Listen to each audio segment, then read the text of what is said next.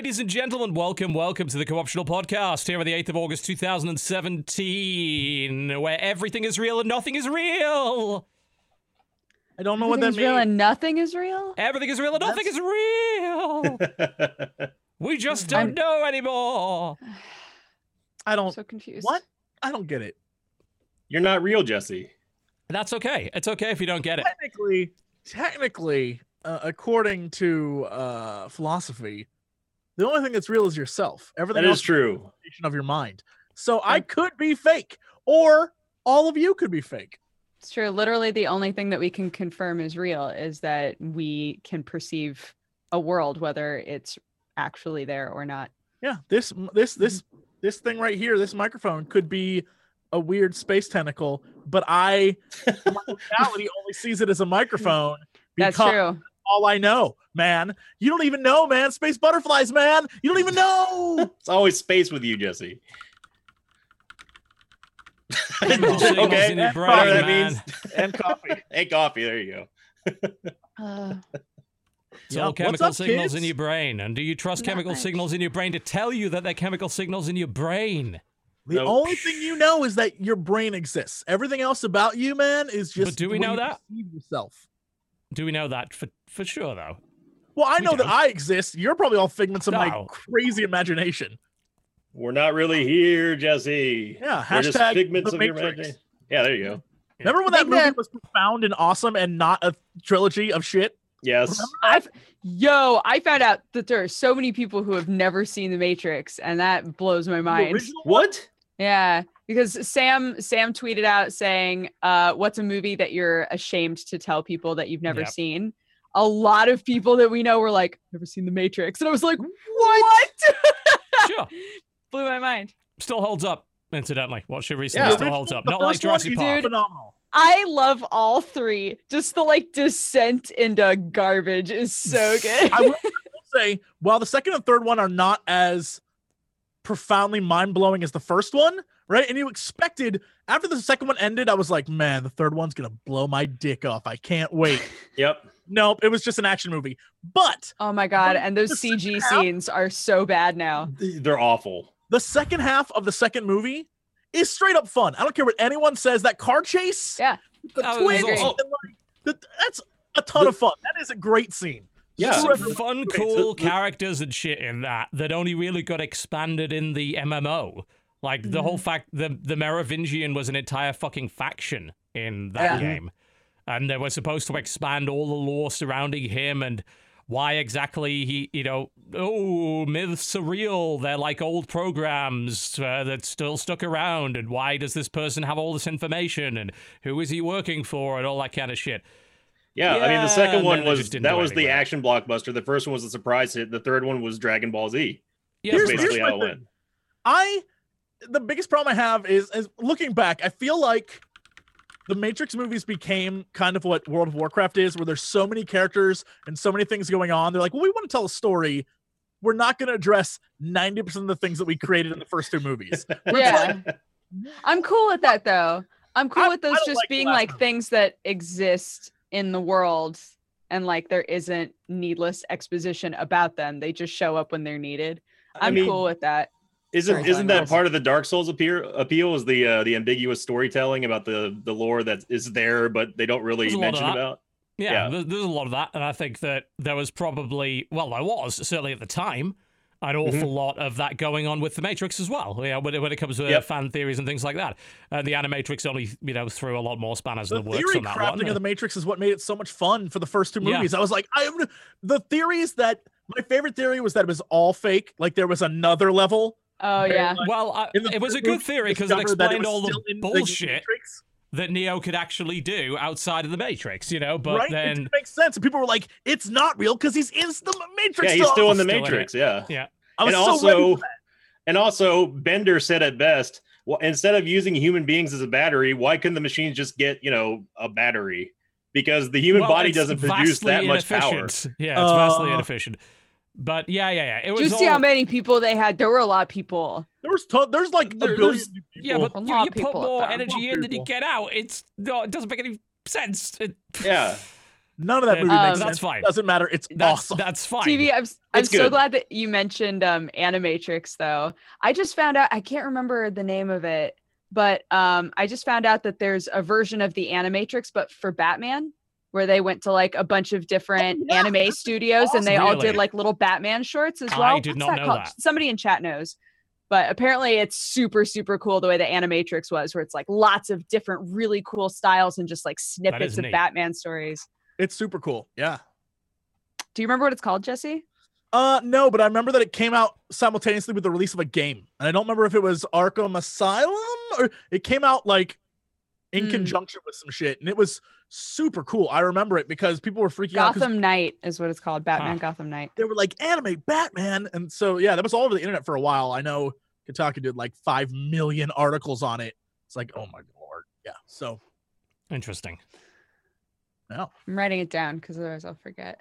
You should Yeah, watch I'll it. I think you'd love it. It's it's very uh Kevin Kevin Conroy's in it. So it's you know, it's Batman. It's Batman just they made an anime.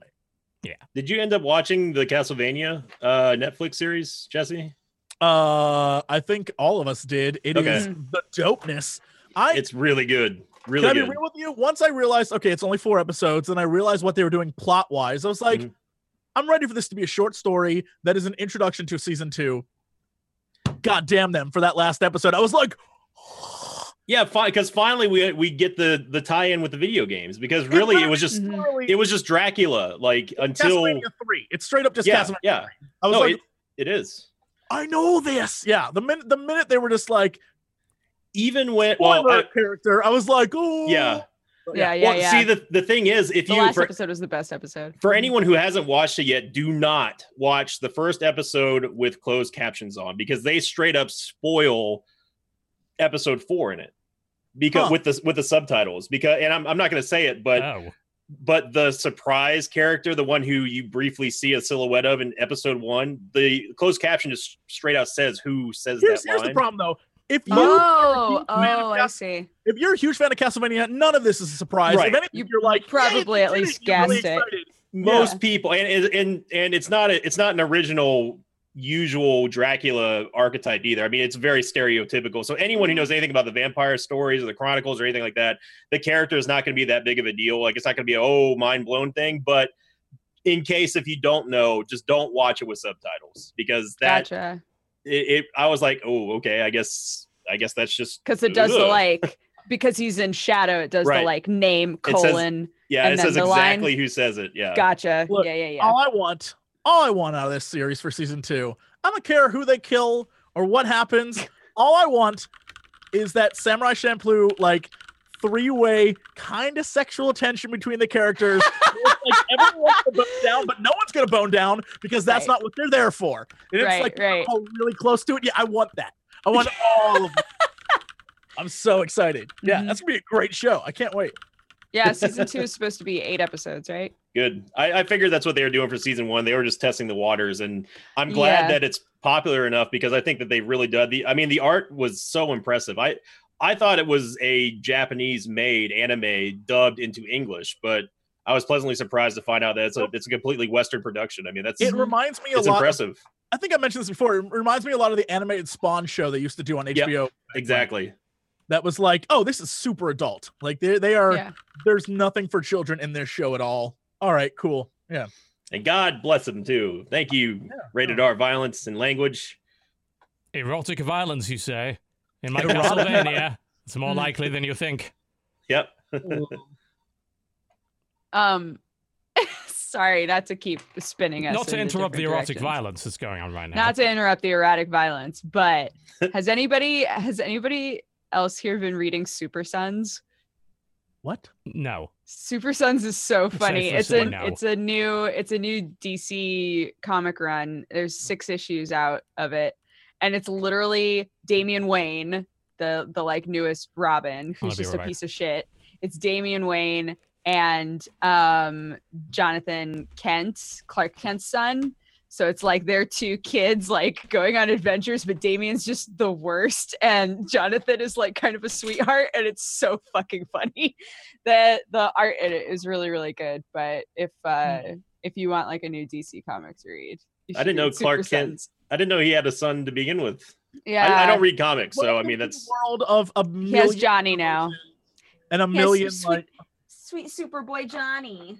that is one of the truly horrific things at comics is where they're like, hey, we can do anything. So here's uh, like, this is Earth 421, and this is Earth 420, where everyone's high, and this is Earth 969, where mm-hmm. everyone's just 69 and all the Like, they can do whatever they want. And it's like, I remember the days when there was one Spider Man and yes. one Batman, yeah. and now there's like, no, no, no, there's like 50 of them. There's like 100. It's, See, it's crazy. I can't that, do it. That's the reason why I couldn't. I couldn't get into Dragon Ball Z when it when like it. I guess when the heyday was over here, like it was. It's like okay, is that is that Goku Gohan? Why does he have a why does he have a halo on his head? Like so many, and I think that's what's kind of holding me back from watching Rick and Morty too. Is that like the, with the whole multiverse thing going on? To me, that's too convoluted to the point where if you don't watch it from like episode one to wherever you are now, and even then, if you do that, it's just kind of like I feel like nothing is concrete enough, and I can't really latch Well, onto that. You know, I will say, that's how I is. at least in Rick and Morty, they go out of their way to like justify things or make the joke of like, yeah, no, there's like 50 Mortys, and you know, who cares because they're all the same asshole anyway, right? Like that kind of thing where it Yeah. doesn't matter. But like, God help me. Even though I think, let's go back to Spider Man, for instance. I remember the days when it was Peter Parker, and then there was like Venom and Carnage. And then when Carnage had all the like 50 little Carnage symbiote babies, I was like, oh boy, this is getting out of hand. Now, Now it's super out of hand. Spider Gwen, fucking uh, uh, Spider Woman, who is not really a spider character but flies around for some goddamn reason. There is like, there's Yeah. so many spider people, and it's like, what happened? Like, well, they're all from different universes, and, we're, and it's like, I can't, I can't do it anymore, Spider Man. I love you. I think you're great. If they would have been like, Spider Man is going to hand over his torch to like Miles, or maybe Gwen from another universe comes over and be- I'll take that. There's too goddamn many of them now, and they all have different suits, and they all. I can't do it. I just Yeah, when I- it. When I was a kid, it was literally the Amazing Spider-Man. Like that was the that was the comic that that I could find for Spider-Man, and to me, that was the only Spider-Man line that existed, and it was real simple and it was funny. It's nice and simple. I mean, and now, if I wanted to get back into Spider-Man, I feel like it would be the ultimate ordeal. The only time it has ever sat well with me is the spoofing done in Deadpool when it's like. Literally, he's a squirrel now, and he's a taco, and yeah, Oh my god, that shit is so good. he's it's a taco. he's a taco. Chimichanga, I'm sorry, uh, you know, whatever. Oh, I, I mean, yeah, I don't watch that it. stuff So. is hilarious because it like all right at least i get they're they're making fun of this but oh my god there is a ludicrous amount of the when superman all right spoilers to everyone in the universe when superman died when i was a kid and everyone lost their shit and i was like blown away and my heart was like destroyed and i remember reading those comics and be like superman's dead after that they then proceeded to create maybe a thousand superman knockoffs and the whole point was them trying to figure out who would be the next Superman. And in the end, they were like, fuck it, let's just bring back Superman. And then they just left all the Superman knockoffs. Because fuck it, we need Steel now too. And we need like Superboy. And I can't Yeah. do it, comics. I can't do it. The only time that um the whole like like us saying that there are too many spider people, right? The only time that I'm cool with there being a ton of them, honestly, is the whole like bat family because I just think it's so funny. it just like keeps accumulating children. I I love, love it. He was getting, he was getting busy, man. Yeah, I love the different Dude, Robins. I mean, love, only one of them is his actual kid, I think. But like they're all they're all part of the family. They're all right, like right. Like like his they need each other. It's sweet. and I love that they continue to. If they bring in a new Robin, they continue to explain what happened to the old Robins. And they don't just like forget about them. Yeah, Even yeah, the yeah, yeah. Robins, they acknowledge that they were there, and they try to go out of their way to be like, "We'll fit it in the universe somehow. Mhm. Don't worry about it." And I'm okay with that.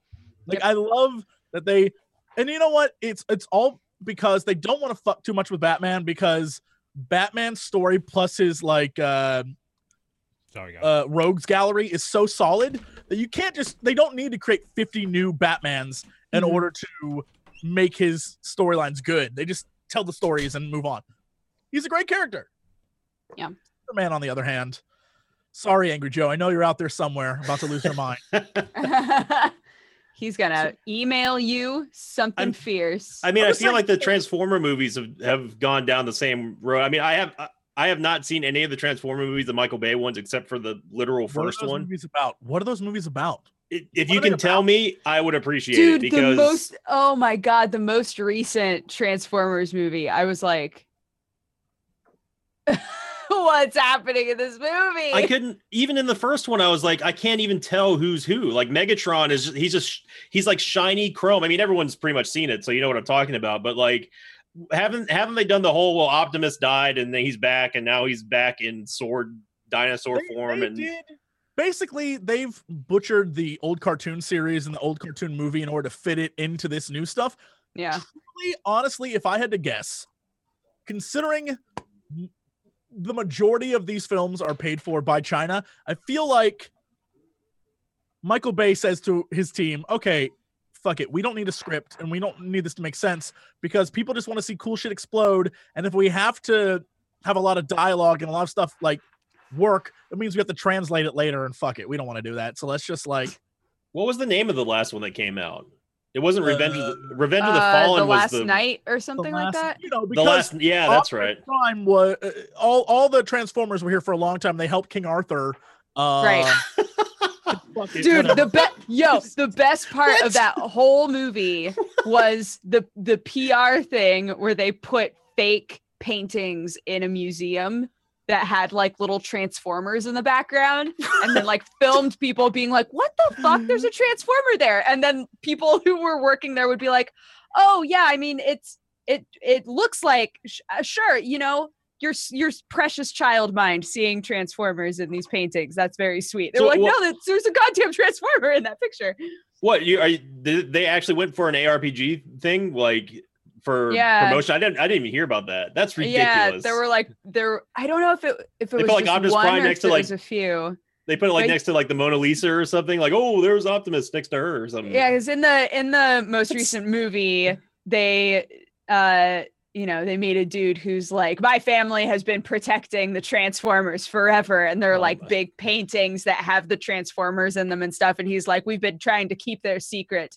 for thousands of years Let's or just- whatever let's the just fuck. Clear. They they've created a, a the next movie is a Bumblebee movie, which There's another movie? it's only about Bumblebee. I don't know what it's about, starring John Cena because fuck it. And I'll watch it. here's what I'm saying. God. yes. I don't understand why people go see these movies, except for the fact that they're like, fuck it. Here's the thing. Good I have- popcorn flick. I have that attitude when it comes to Fast and Furious, but I leave those movies like, that was goddamn good. I've never left a Transformers movie happy. I, That's true. I go in, I'm like, the I first can't one I enjoyed. Also, how First come like they got they got rid of Megan Fox and then they replaced Megan Fox with a lookalike of Megan Fox and it's fucking weird. Right. Well, they well, no. Remember they, they So got the, they got the blonde girl, and then they uh got the girl who looked like Megan Fox. So, Yeah. and then they had the daughter. Well, they had the blonde girl, then the daughter, and then the other.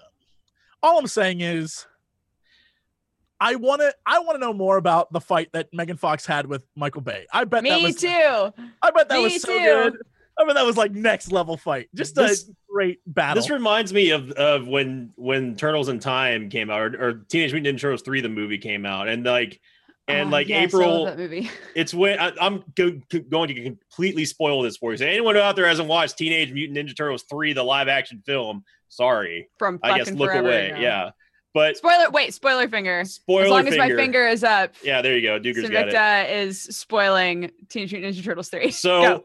the, it was just it was just one part back there where April O'Neil gets kidnapped or she gets imprisoned or something, of and course. she sees a rat, and she is like, "Yeah, you look familiar too."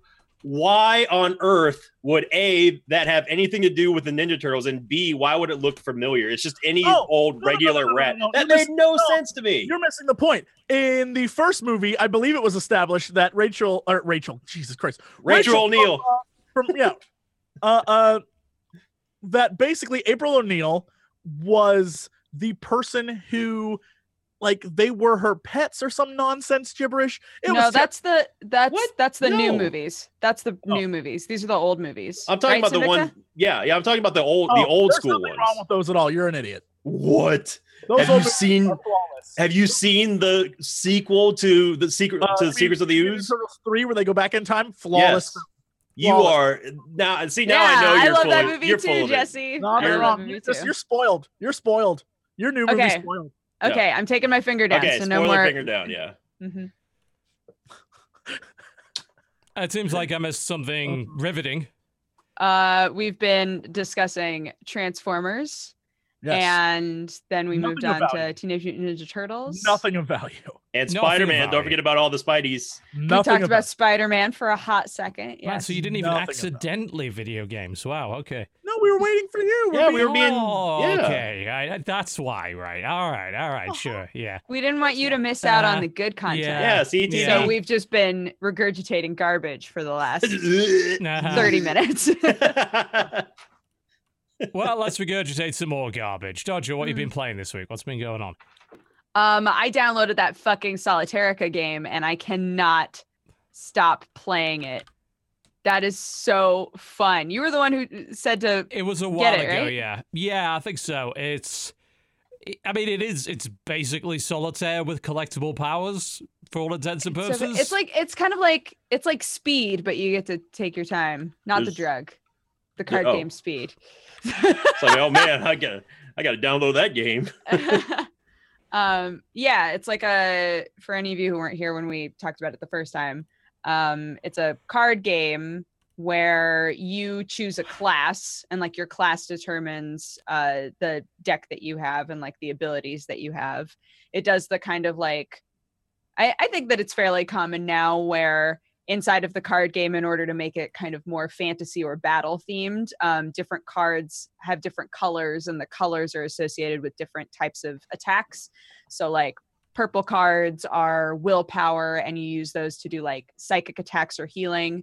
Um orange cards are like physical melee attacks that kind of thing. But really in the end you just want to get rid of all of the cards that are on the board and you have Yes. your deck in front of you. So as Still long as you can make for all intents and purposes. Yeah, yeah. You're just like whatever card you have down, you have to choose. Like, say I had a queen, I would have to then click either a king or a jack. It's it's one higher or one lower, and if it's an ace, it can be a two or a king. Um, and you're just trying to get rid of all of the cards on ca- cards, all of the cards on the board. And if you get stuck and you have to pull from your deck to get a new card, that's when your opponent gets to make a move and That's attack hit you. Yeah. Um, so it's in your best interest to do as much as you can in one move. Um, but it's really, really fun. They start you off with just like a basic warrior deck, and then from there you can um, you can like unlock more decks with the in-game currency that you get from just like playing. So right now I'm playing with a paladin deck. I've got everything unlocked on it, so I'm probably going to move on in a in a hot minute. But as long as you there's there's 18 battles total each time you play the game. So as long as you beat 18 monsters, including the like final boss, then you get like big rewards, and then you can go back and like buy new decks and things like that. Um, yeah. It's, it's got some, but- got some replay value to it. it. When I played it, it was like, well, this. I was hoping for maybe 60% solitaire and 40% other shit, and it was more. This is 90% solitaire and 10% other shit, which is not really the ratio I was personally looking for. But I, I know that some people who are like, well, I love solitaire games; they're a great use of my time. Uh, were definitely very into it, and it's got a nice style to it as well. The monsters are well put together. The art's really good. It's got a good sense of humor. um, somebody in chat said it looks like a toilet game. It is for sure, absolutely Sure, yeah, a toilet game. Absolutely. Yeah, you can play it on iOS, but you could also play it on PC. There's no Mhm. microtransaction bullshit, to the best of my knowledge, unless they've added that now. Uh, I think microtransactions exist, but you don't need them. You Yeah. get a lot out of just playing it. Um, Looks Yeah. pretty neat. it's it's honestly really fun. I just I went home the other day thinking to myself, okay, I'm gonna like do some cleaning and maybe throw a little laundry in. And then next thing I knew, it was like twelve thirty at night, and I had just been playing Solitairica since I got home, and I was like, Yeah. "Oh no!" And Oh, it was no. and it was Friday, and you had left, gotten home by Thursday. Right? It's just, oh no! That I can need to go to bed. Yeah, It's very fun. Yeah, though. I've I've heard some stories of that game sucking up people's time in a major way. But Mhm. you know that's what Solitaire does at the end of the day I mean, for a lot of people. it'd make a great band name, Solitairica. Solitairica. Yeah, man, that's metal. Yeah, I think you can make that work. That would be a Yeah. prog band. That'd definitely be prog, prog, uh, maybe symphonic. Probably. May yeah, I could maybe go a bit symphonic on that, but I'm mostly thinking progressive metal for that. Yeah, yeah, definitely not new metal though. It wouldn't No, no, no, no, no, no. That, that would that would never be called Solitairica. Uh, you go with sort of a screamo band, like it would be. Uh, uh, Bullet for my soli- soli- Solitairica. so, solid, so, solitary Eka because I'm Nice. lonely. There, Nice. There you go. There's your new screamo band right Yep. there. I like now With their opening new up for Hate Week. I am sitting in the corner playing Solitairica alone with no friends. Shades of Then you would pay. Solitairica. Yeah, pretty much. Wave of Solitairica. I like it. God, Yes. I can't There you wait to see this band take off. It, it's going to No, be amazing. It's going to be incredible. Massive. Right up there Yeah. with K9us. Right Can't up there. wait. All right, other Um, video games. What we got? Yeah, I also uh like the same day that we talked about it, I went home and played a bunch of Pyre. Yes. Yep. That game, that game is so fucking beautiful. Yes. Super cool. It's a really really cool game. Yeah, I don't I don't know what it is about it, but because Can I it's ask you a not yeah. When you played the actual game, when you weren't doing like the story bits, did you always feel like you weren't good enough? Like, I, I won, but I always felt like, fuck, I will never be able to be the player this game wants me to be. There's clearly a level of competitiveness that is like way above me, and I'm just barely like winning. I'm like, fuck, jump in. Okay, we're good. I did um yeah, I did one of the like challenges, right? Cuz there's like there's like a character that lets you challenge just one Fuck that fighters at a smug bitch, by the way. Fuck that smug bitch, yeah. Um I I made some kind of a comment about how Demon Girl was my absolute waifu in that game and everybody was like, "I'm surprised that you didn't like smug bitch." And I was like, "Are you kidding me? Fuck her." She's the worst. her. What are you talking about? I hate her because she makes my life a living hell. But um yeah, every time I I took one of my characters to do those challenges and she was like, "Well, they're just all on their own fighting three dudes. Can they do it?" It took me so long that by the end I felt like I was just the worst Like, player maybe "Ah." ever. And, and I mean, you shouldn't really because the game is not designed to be played one on three by any Yeah. fucking definition of That's the term. why it's a challenge though, TB. Yeah, I know, but it's. Uh, I, I have to say those challenges are probably like the weakest part of the game. Like 'cause some of them are incredibly fucking easy, and some of them are frustratingly difficult for no good reason, just because Yeah. they're not especially well designed. I think. Like Mm. the one that I did for Sir Gilman, I aced in two minutes because, like, oh. Well, I can outmaneuver anybody on this board really easily, so all I'm going to do is just slide the ball in a few times. And then the one I had to do for Big Demon Girl was like, this is annoying as fuck because I'm slow and there's three enemies and they're constantly respawning. She's- And if I miss Oh the attack, I'm fucked, you know? I haven't even tried to do a challenge with her because yeah, because she's so like I love her, but she's so slow. Yeah. She's like I use her primarily as, as defense. I just, I Yeah. just have her sitting there with a giant I use her to saying, run in me." and stomp shit and then toss it to somebody faster. Like Yeah. Eh, she's I can't even imagine trying to beat anything with just her. That would be Oh, really well, you will love the challenge where you have to do just that then. No, I won't no, you even won't. do it. Yeah. I think I those are the, the I think they're the weakest part of the game. Like I, I think that's a pretty safe thing to say, honestly. That most of them are not well conceived. They just Mm. se- seem to be there because they felt like they had to have them. But otherwise, like, yeah, it's nice because you get like awesome. a you get like an item yes, out of it. and a lot of those you items are very it, you get a good item, but Yeah. Yeah. Have you got to the Um, bit where it opens up yet? huh? Have you got to the bit where it opens up yet? I don't think so because I Alright, don't know you- what that you- means. Well, you'd know if you had. So Gotcha. yeah.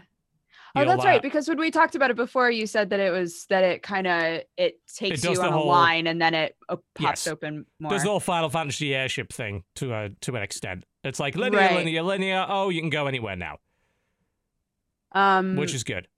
no, I I played it for a, f- a few hours, but I I haven't probably gotten to about that there. point yet. Yeah, it's about. I'd say it's about four hours, give or take, It to feels- get there. It feels like I've almost done.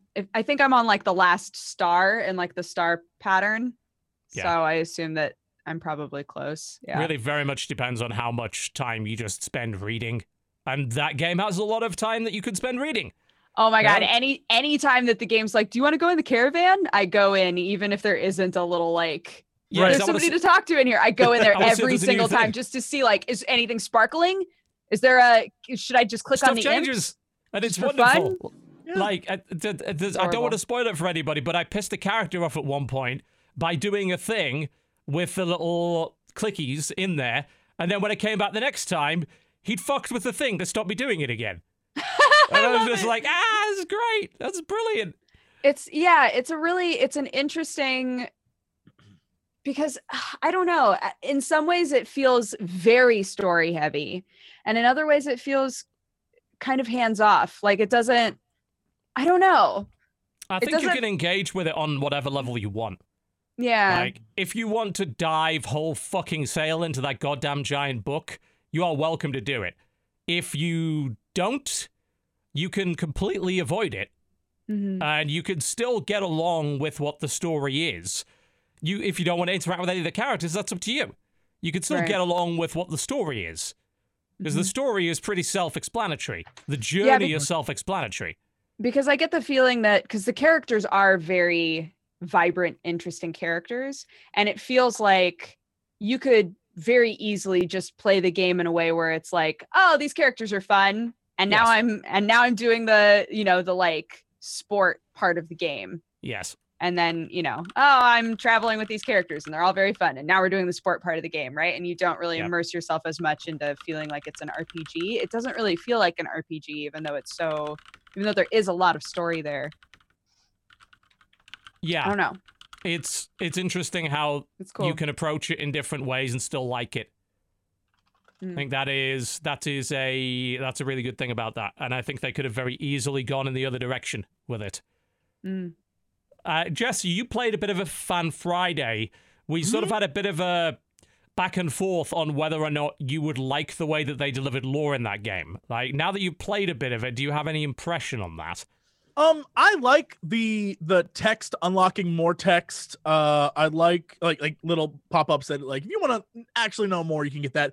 I like uh the the book and learning about the world that way as well. Um, the clickies, like Dodger said, it reminded me a lot of uh, you know how in Hearthstone when you just click on random shit and things. Yeah, happen? yeah.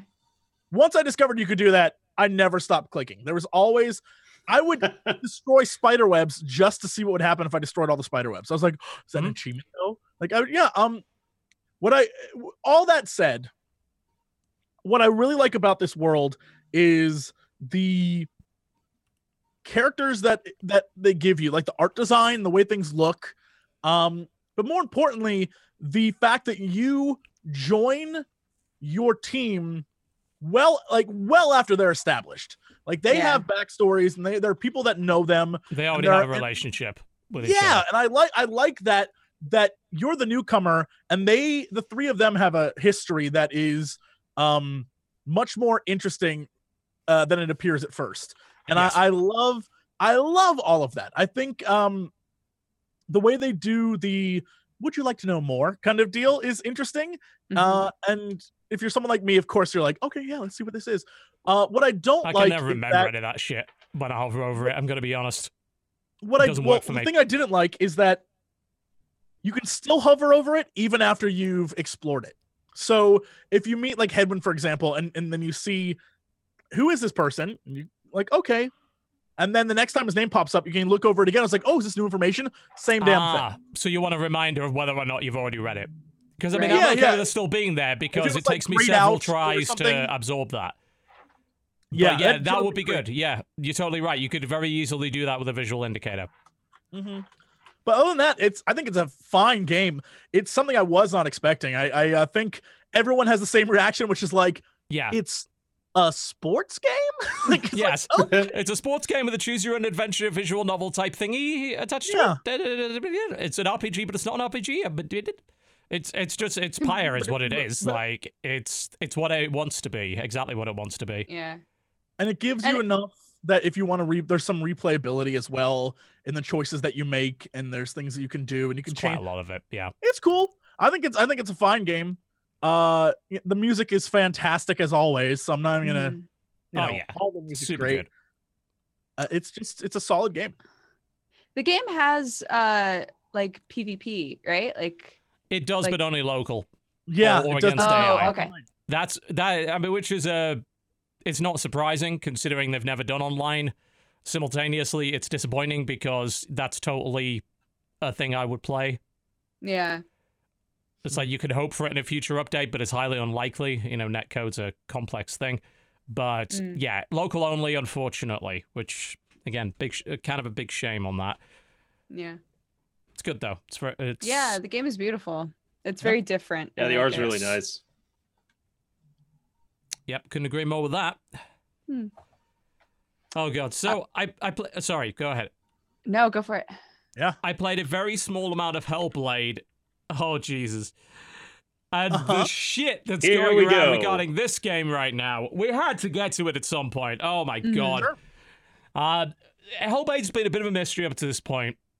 The game's been kept relatively under wraps with the exception of what exactly what the devs want have wanted to say about it.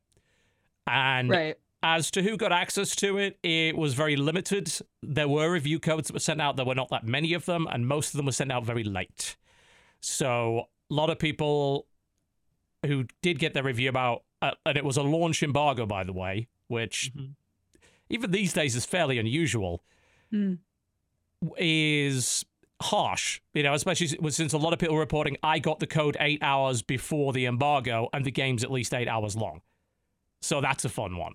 Uh, we got radio silence despite really having no problem with getting past stuff from Ninja Theory. Like their PR company sent us Enslave, no problem. They sent us DMC, no problem.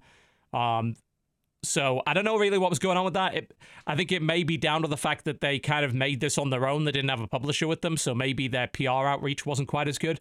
Or maybe they were just trying to keep things under wraps. It's, it's also a possibility. But I didn't get much chance to play it last night before I went to bed. What I will say right off the bat is that this is a game that very clearly does not want you to be comfortable with it.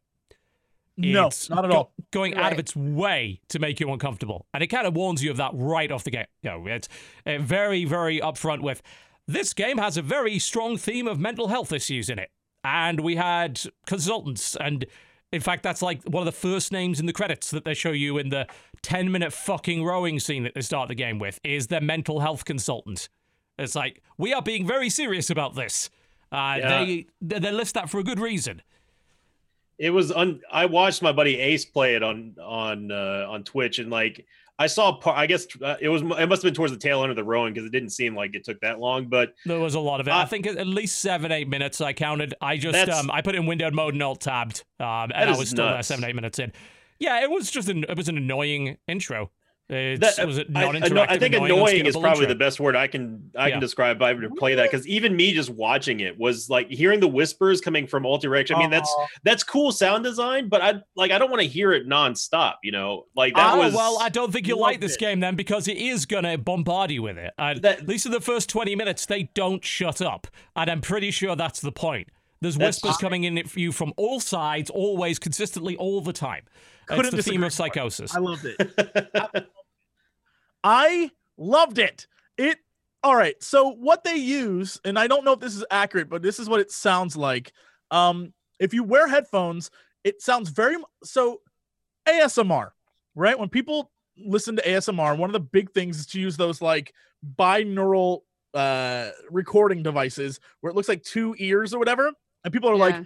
I'm talking over here. No, I'm talking over here. Like that kind of stuff.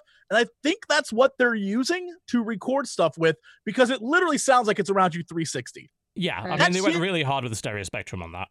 I loved it. I don't know. if this is it, it definitely this is very much like uh some of my opinions on other games where it's like I hated that because I didn't like X, Y, or Z. But for some reason, um the way this game played out for me is it could very like straight up, this is just like Celtic Dante's Inferno, kind of basically, is what this game is Okay. and um i loved the aspects of the fact that you don't know what's real through the entire game you they kind definitely of pull that a lot. I was watching Zeke play it, and he pretty much called it. It's like that Birdman ain't real, and then he rounds the corner. Big surprise, Birdman ain't Yeah. real. like yeah. there's so much of the game where you aren't sure what is real and and, and what is in her mind it because it's it for those who don't know it's it's a character who um god what can I even suffers without from schizophrenia, right? She's- Psychosis. in Specific, they the specifically process call of a psychotic psychosis. break. Like it's Yeah. happening during the gameplay. She's lost it, and Right. um, her life as you play, you discover her life has been like awful. Like terrible things have happened. Her people blame her for a lot of crazy shit. Like she has a curse around her, and so um, this is like her just like snapping finally Yes. and um so everything you see you don't know if what you're fighting is what you're fighting or if what you're fighting is even real or if things that are in the world are real like it's nuts and the then voices are constantly whispering about that to the point where it's even tied into the combat. Like the there's no UI indicator of a warning of a enemy swing coming at you, but there is an oral voice will say. indicator. The voice Yeah. will tell you. But, the also be voice like- might be lying. yeah there's also like watch out behind you and then like And then you hear it behind there. you and you're like oh Yeah. fuck and there's just nothing there but then sometimes there is and so um Can yeah.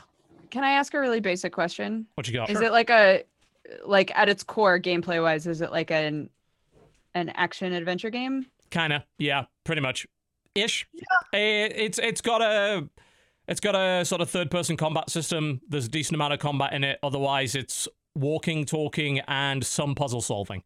yes Okay. and at one point running from something terrible that's all i'm gonna say Yeah, Um, there's some How long horror is in it? there too. Uh, they're claiming about eight hours. Okay. i would say six Yeah, So like um the one thing that I will say is that uh this is a game where the enemy types and varieties are awesome but there's not a lot of them. Like Hmm. maybe after the first hour or two you will have seen every non-boss character there is to see in this game Okay. Hmm. which I think is kind of lame. And, and that's definitely a ding against it, which is like, all right. I, it reminded me a lot of um, oh, what the hell is that? Ryse, that that game where you play as the Roman yeah. dude. Yeah. Where after a while you can only kill so many of the exact same guy with like a minotaur head or like a flaming crow. Or, like you can only kill so many of those. For like, Yes, but can you clash your sword with your shield repeatedly oh, forever? you have Because to hype that's the best you have to feature of. Ryse. See, one thing I will say about that game, and I don't know, I don't know if it was done deliberately. I'm usually a pretty good judge of what is pre-rendered or CG and what's like live action. There were a couple of characters that that sort of like came up in, I guess, one of her episodes where I I legitimately could not tell if it was a computer rendered animation or if it was live action that they had put a filter They've over. done so a lot I of guess performance In capture, Hellblade? apparently. Yeah. yeah. Hellblade Oh, used yeah. a lot of performance capture, which is why it looks like that. it, Yeah, it was apparent- it was impressive. I yeah, mean, apparently there were articles a long time ago, uh, like in June, May, something about it, where they were really uh, promoting the fact that whatever they used to capture it is just the actress.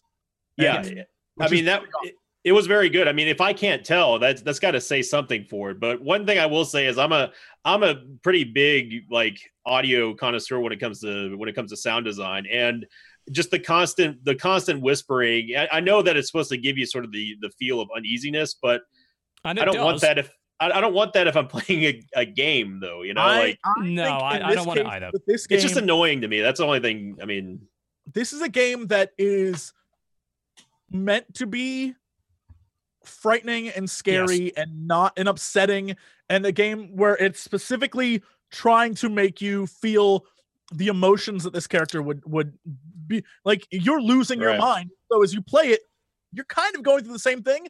Um Right. i agree that sometimes it's a bit much when there are like eight voices all like like all but Yeah, time that's fucking like when you think about it It's like if I fucking wanted dope. that, I'd just stream. Twitch chat provides that all the time. Like, I don't need that in my game. I, I guess don't it's just I not don't know. It targeted sounds towards intriguing me. to me. It's I I look, I'm with you, Dukes. It's an intriguing. That's why you keep playing it. Is if it hit if it like gets you, you need to see where it goes. Like you have Hmm. to experience the story. Um, it's it's definitely an interesting one. It is like I will not spoil a damn thing. It's interesting. Twitch Yeah. chat's like here, here. It's like- I, I, I don't. Th- I mean, I wonder really if it is a good streaming game. I don't think it is. It sounds to me like that's a game you should experience on your own, not with an That's audience. uh, that's what I was gonna say. Is I uh like thinking about playing this. I don't think that I would get the same experience out of it if I kn- if I wasn't just on my own, letting myself experience it. You know. Yeah. I would I would say um because I this was after TB tweeted last night like do your homework Jesse and I was like on it boss so I played this game because I saw him tweet about it yesterday I was like we're fucking talking about it so um I honestly uh would say if, you, if this is a game you want to stream or want to like make a YouTube video of or whatever play it by yourself first experience it go back in play it through a second time if you want people to watch you do it because the initial experience of you playing through it will be ruined by you trying to perform Yeah. for someone else. yes. Yeah. Don't do that. Like, don't try to put on a show for people. Play it by yourself with headphones on and like get lost. It will, you'll be weirded out by the entire experience and you will definitely look over your shoulder and you will definitely be like, Sam, are you, are you home tonight? Like, swear to God. It, it- but it's not like terrifying, but it grinds at you and it keeps grinding away to the point where you're like a little bit shook. Um, It seems like it'd be one of those games that'd be like stronger as like an inward journey sort of a thing for yourself, and then stream it afterwards. what well, saying. yeah, yeah, Yeah, I it- think mean, so. that's the whole point of it. It is, even though it's a game where you're fighting like barbarian men and like crazy shit. Um, it is at the end of the day a game about like her descent into madness and Yes. uh, it, it. With all that said, I'm not great at the combat, but I'm never great at the combat in these games. It, it just is the life I lead. Um, Dodger would probably be way better than me. I will say though that I ha- did not experience the like the the maybe maybe not game deleting your file thing. I don't know.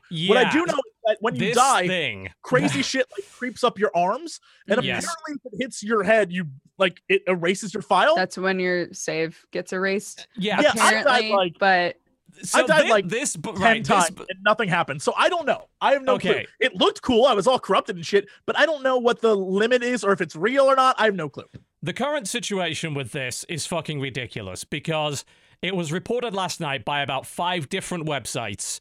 Plus, bear in mind screenshots from the fucking game itself that says this that it that it exists. So you'd think this would be an okay thing to comment on because I have five sources and the game saying it. right. No, apparently that's not okay because they may have just been lying about it. Well, Yes, So- Sam and I were talking about that this morning. Like, if it was all a ruse to get people intrigued and like interested in the game, I think that the game already sounded intriguing and interesting without. It that, sounds like so they're trying to why push lie? with people on that level it, It's and yeah. pissing weird. people off. Yeah, so here is quote verbatim from the screenshots that are presented in the game, right? Nothing edited out of this. This is exactly what the game says. The dark rot will grow each time you fail. If the rot reaches Senua's head, her quest is over and all progress will be lost. right. Tell me what other way there is to interpret that that does Well- not involve resetting your progress entirely. And this is I what's crazy about it is someone in chat posted this that PC Gamer did 50 deaths. Um, I know that because once I saw you tweet that, I was like, hold up. So because I I didn't experience that, uh, and but you know, I I I suck, but I didn't die a lot. So I went online and like looked up reviews. Legit reviews at legit websites are saying this is a thing. Right. Yes. Um. n- Uh. mean, posts on NeoGaf and other think forums are saying it's a thing as well. Um. That you know, like I said, when I posted about it, I had five sources plus the screenshots from the game itself. Yeah. which you would again in this world you would think would be enough, but nothing fucking matters anymore. So apparently it's not. Uh, but you know, there's debates right now. It's like, all right, well. It doesn't kick in if it's just a bunch of deaths one after another. If you say, I'm just going to die 50 times to trigger this mechanic, apparently that doesn't work. That it may very well be uh, something that only happens if you die over multiple checkpoints and other things like that. Uh, nobody fucking knows at this point. Like, what? the How game's- would you even program that? That sounds Yeah, like uh, such a waste don't of know. development time. How would they be able to tell if you were dying on purpose versus like, oh well, he just died Yeah. accidentally or the power went off or something? I like don't that, you know? know. I have because no that was my thought initially was i was like yo if i got an early copy of this game i would just kill myself over and over and over again to see how long it took for my save to reset but And you know if people are hor- already doing that and it's not doing anything then it's like I'd be like, well, why didn't the reviewers test this? I'm like, right, the reviewers got the game about eight hours before it came out. It has an eight hour campaign, and you're asking why they didn't test the feature that deletes their fucking save file. Ha! Let me think for a second why they might not have done that. But Hmm. I don't know. It, it's it's bonkers. Like, I don't like being fucked with on that level. Like, in principle, I think that's just a bad idea. When it comes to a dev saying something is there when it's fucking not. Did It's the a dev say it? it specifically says it in the game. Right, I, I get that. What I'm curious about is all the like. This might go back to reviewing and how reviewing works. All the reviews, because once you said this, I was like, "Holy shit! If that's a thing, I need to learn to play better." So, and then I went and looked. at the reviews. Like every review said, "Yes, this is in it. This is in it." If you, if the well, rocket, yeah, because they'll have all done- seen the same fucking giant tooltip that says so. but I don't know that anyone experienced that, which I think is No. interesting that everyone then report like it's definitely a thing in the game, but no Yeah. one. I mean, I think happened? we've got to the point of just believing when a dev says something, which, Yeah, to be fair, weird. is reasonable when you put it in a giant tooltip in a game that almost has no text of any kind, and yet you specifically put that text in the game. I mean, that this game is pretty much almost UI-less for all intents and purposes, and yet that specifically is in the game and written. Uh, it's There's I mean, it's 280 billion different combinations of how to lose your save file. TB, it's up to you to find it. it I, I don't I, I I think it's I think it's nonsensical. It's you don't threaten a player with that. It especially if you are lying to them about it. Of course, it's going to get reported, and of course, it's a thing that people are going to take into account when they want to buy your game or not. Because that sounds fucking terrible. Consider this. Like, here's a scenario. I'm going to toss this out here for you. Bear in mind, the PC port of this game is bare fucking bones. There's bare, there's basically no uh, control over the rate of turn, camera, or anything like that. Let's just say you happen to have a disability. Not very good at games because maybe you have a disability, makes it a bit harder to play, especially when you don't have the options in the game. You decide to go into this. You're the kind of person that dies a lot, but you want to experience the narrative. Okay, you go into this, and then you suddenly find out there's a risk that if you die too much, your entire progress is going to be fucking reset. Bear in mind, this is a completely linear, narratively driven game, not a fucking roguelite or anything like that imagine that scenario and then tell me whether or not you'd actually be happy about it. Because I'm going to go with no. And I'm also going to go with if we know about this, this is something that we should tell people. And some people have hmm. argued that telling people that is a spoiler. Well, to me, that is a fucking feature. That is a feature. That is something Yeah. that is incorporated into the I game. agree. And that's something I, that I should think be that it's included. something that people should know about before they they purchase it. absolutely should know sure. about that. The more I hear about this, it just sounds like it's it's some sort of gimmick for the game. I mean, it, And it, it sounds like it is Well, because like- it sounds like it might just be the devs fucking with us. That is. I mean, not I guess it's also true. It exists, but it really doesn't. And it's like, well, it's another layer to the psychosis and the way that we deliver that through our linear narrative. Bleh. no man's save file.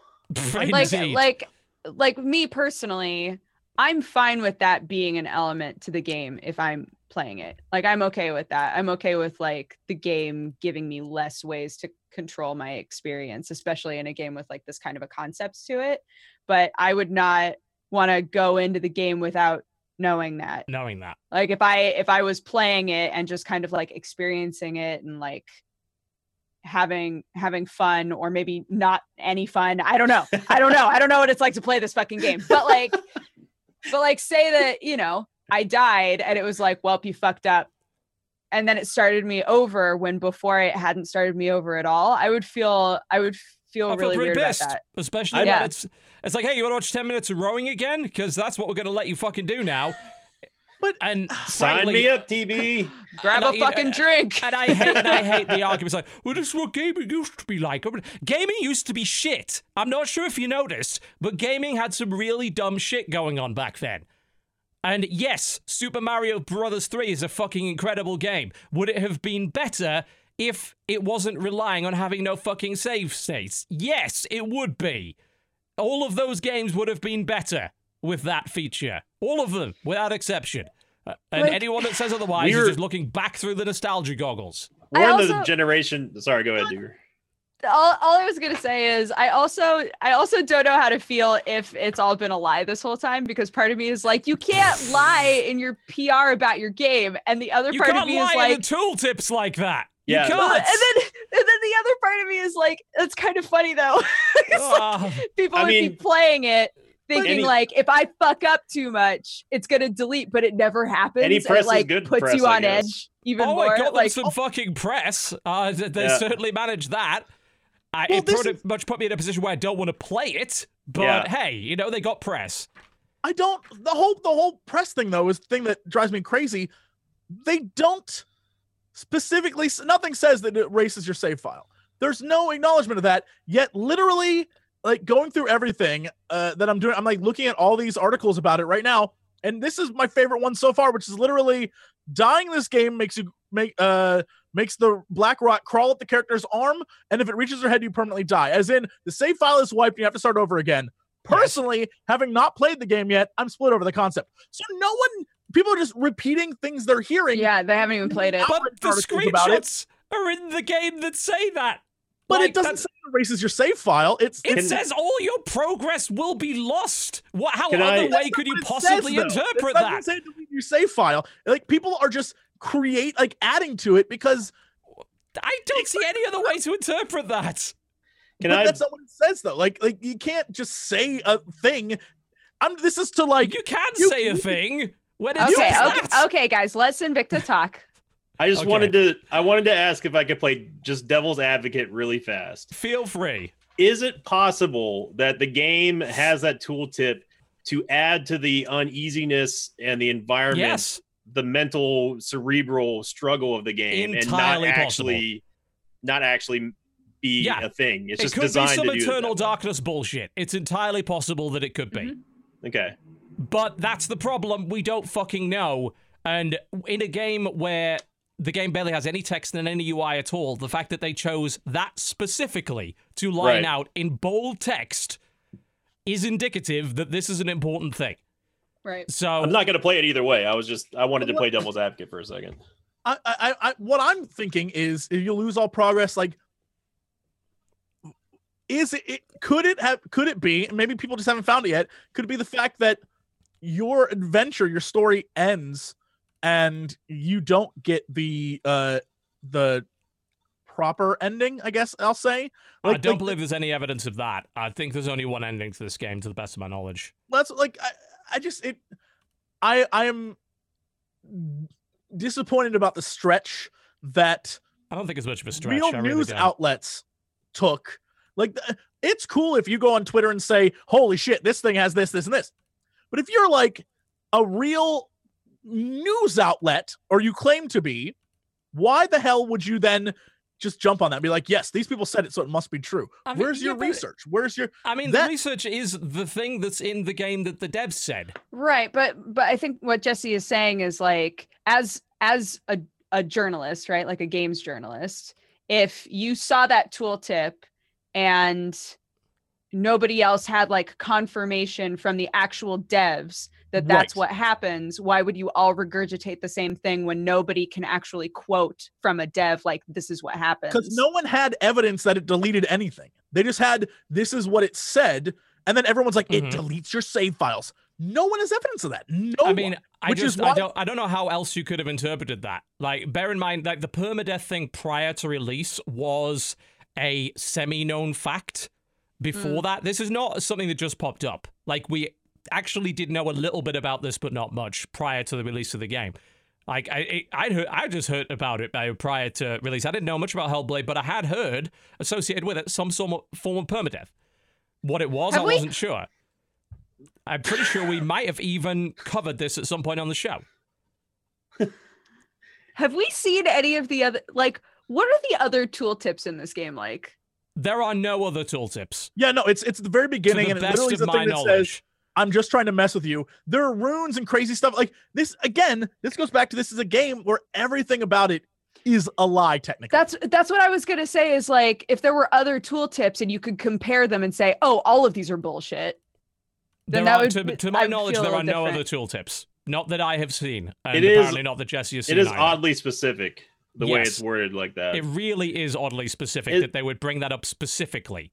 Is but it there? isn't specific enough to say it deletes your save. Like that's what I'm. All I'm saying is the end of that. I, It I does just, I just don't see any other way to bit. interpret it. Like, and all progress will be lost. I mean, what? How else could you that's, like, possibly interpret Progress that? of what? Like that's there's a lot of vagueness there, even though it's specific and like you're gonna lose some shit and this is bad for you. It doesn't say you're gonna lose a save file, and I feel like that's the one logic leap everyone took that I don't know I agree with. Everything else you'd be like, whoa, wait, Here's the thing, what, you I-? Like, that's not cool. so cool. here's why I think it's okay to take that logically, right? The reason I think it's okay is because let's say you what it actually meant was you would lose progress in a different way, right? Well, when you die in that game, it's already you already go back to a checkpoint anyway, right? So you're already losing that progress in and of itself. So we know that that already happens. We know that also has no association whatsoever with the rock reaching Senua's head. So as a result of that, I don't see any other way to interpret and all progress will be lost, knowing for a fact that regular deaths in the game result in what you would expect, as in going back to a checkpoint. It I, it how certainly else? got How people talking about the game. I, I would have never. context, Oh my else? god, I fucking love chat right now. Everybody's losing their goddamn minds.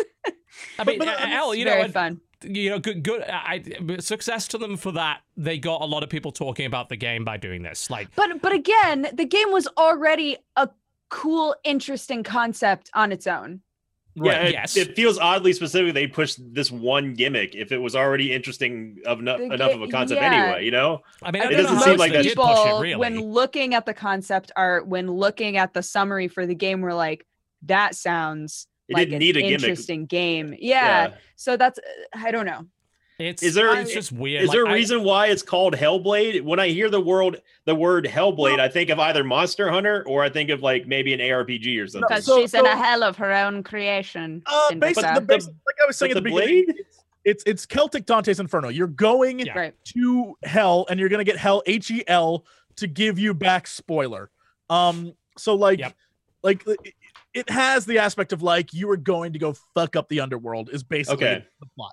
Um, there's there, and again, I guess that goes back to is this real? Is, like, are you going- title isn't a lie, Jesse. It's all good, bro. You don't you don't lose your save file for not getting the title right. So No. uh, I, it's everything about the game is really really unsettling and weird and uh uh i guess i kind of want to go back to what dodger said that even though there is a controversy brewing over this thing i don't give a fuck because i like that it unsettled people It, like pissed people off and made them uncomfortable with the game itself the fuck it Well, like i'm like all right it I didn't mean, it's, my it's cool that you of it. enjoyed that. Uh, it made that it made it so that I'm gonna play something else instead.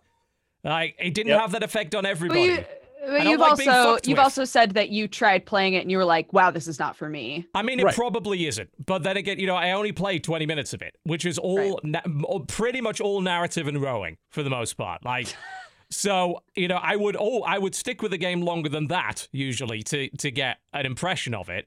I'm Right. already getting the feeling it probably won't be for me, but I would have probably persevered were it not for the fuckery. The fuckery, it's associated with like so much negativity now with the title that I Mm. just don't want anything to do with it. And because there are so many cool video games right now, yeah.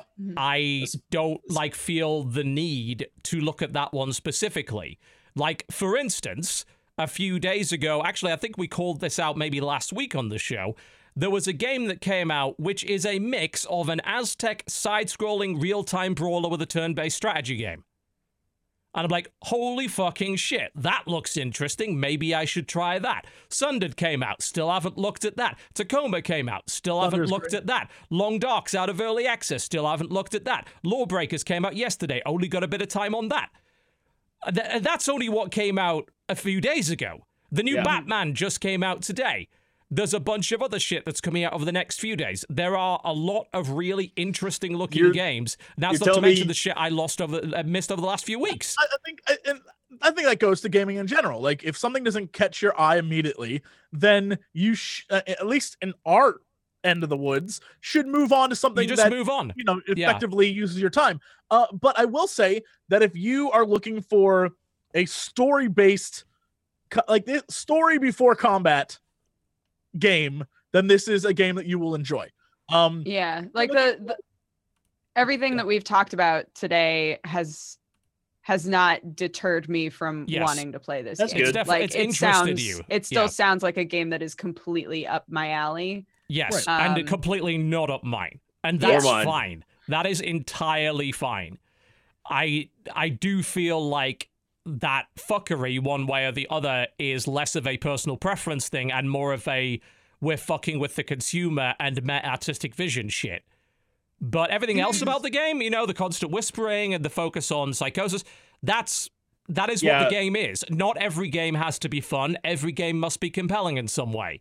I mean, I don't. You don't go and see a horror movie necessarily for fun. You don't go and see Twelve Years a Slave to have a fucking laugh. Oh, and you know what? games are Oh, entirely good. capable of doing that thing. good act like good call with the movie thing when i started playing this game about two hours into it i had a great i totally forgot to mention this i had a great um realization of what playing the game's like if you've ever seen the movie silence it came out recently um it is about uh japan and uh uh priests who go to japan to find a lost priest in japan and it was during a time period where they're Oh like this shit! Yeah, left and right.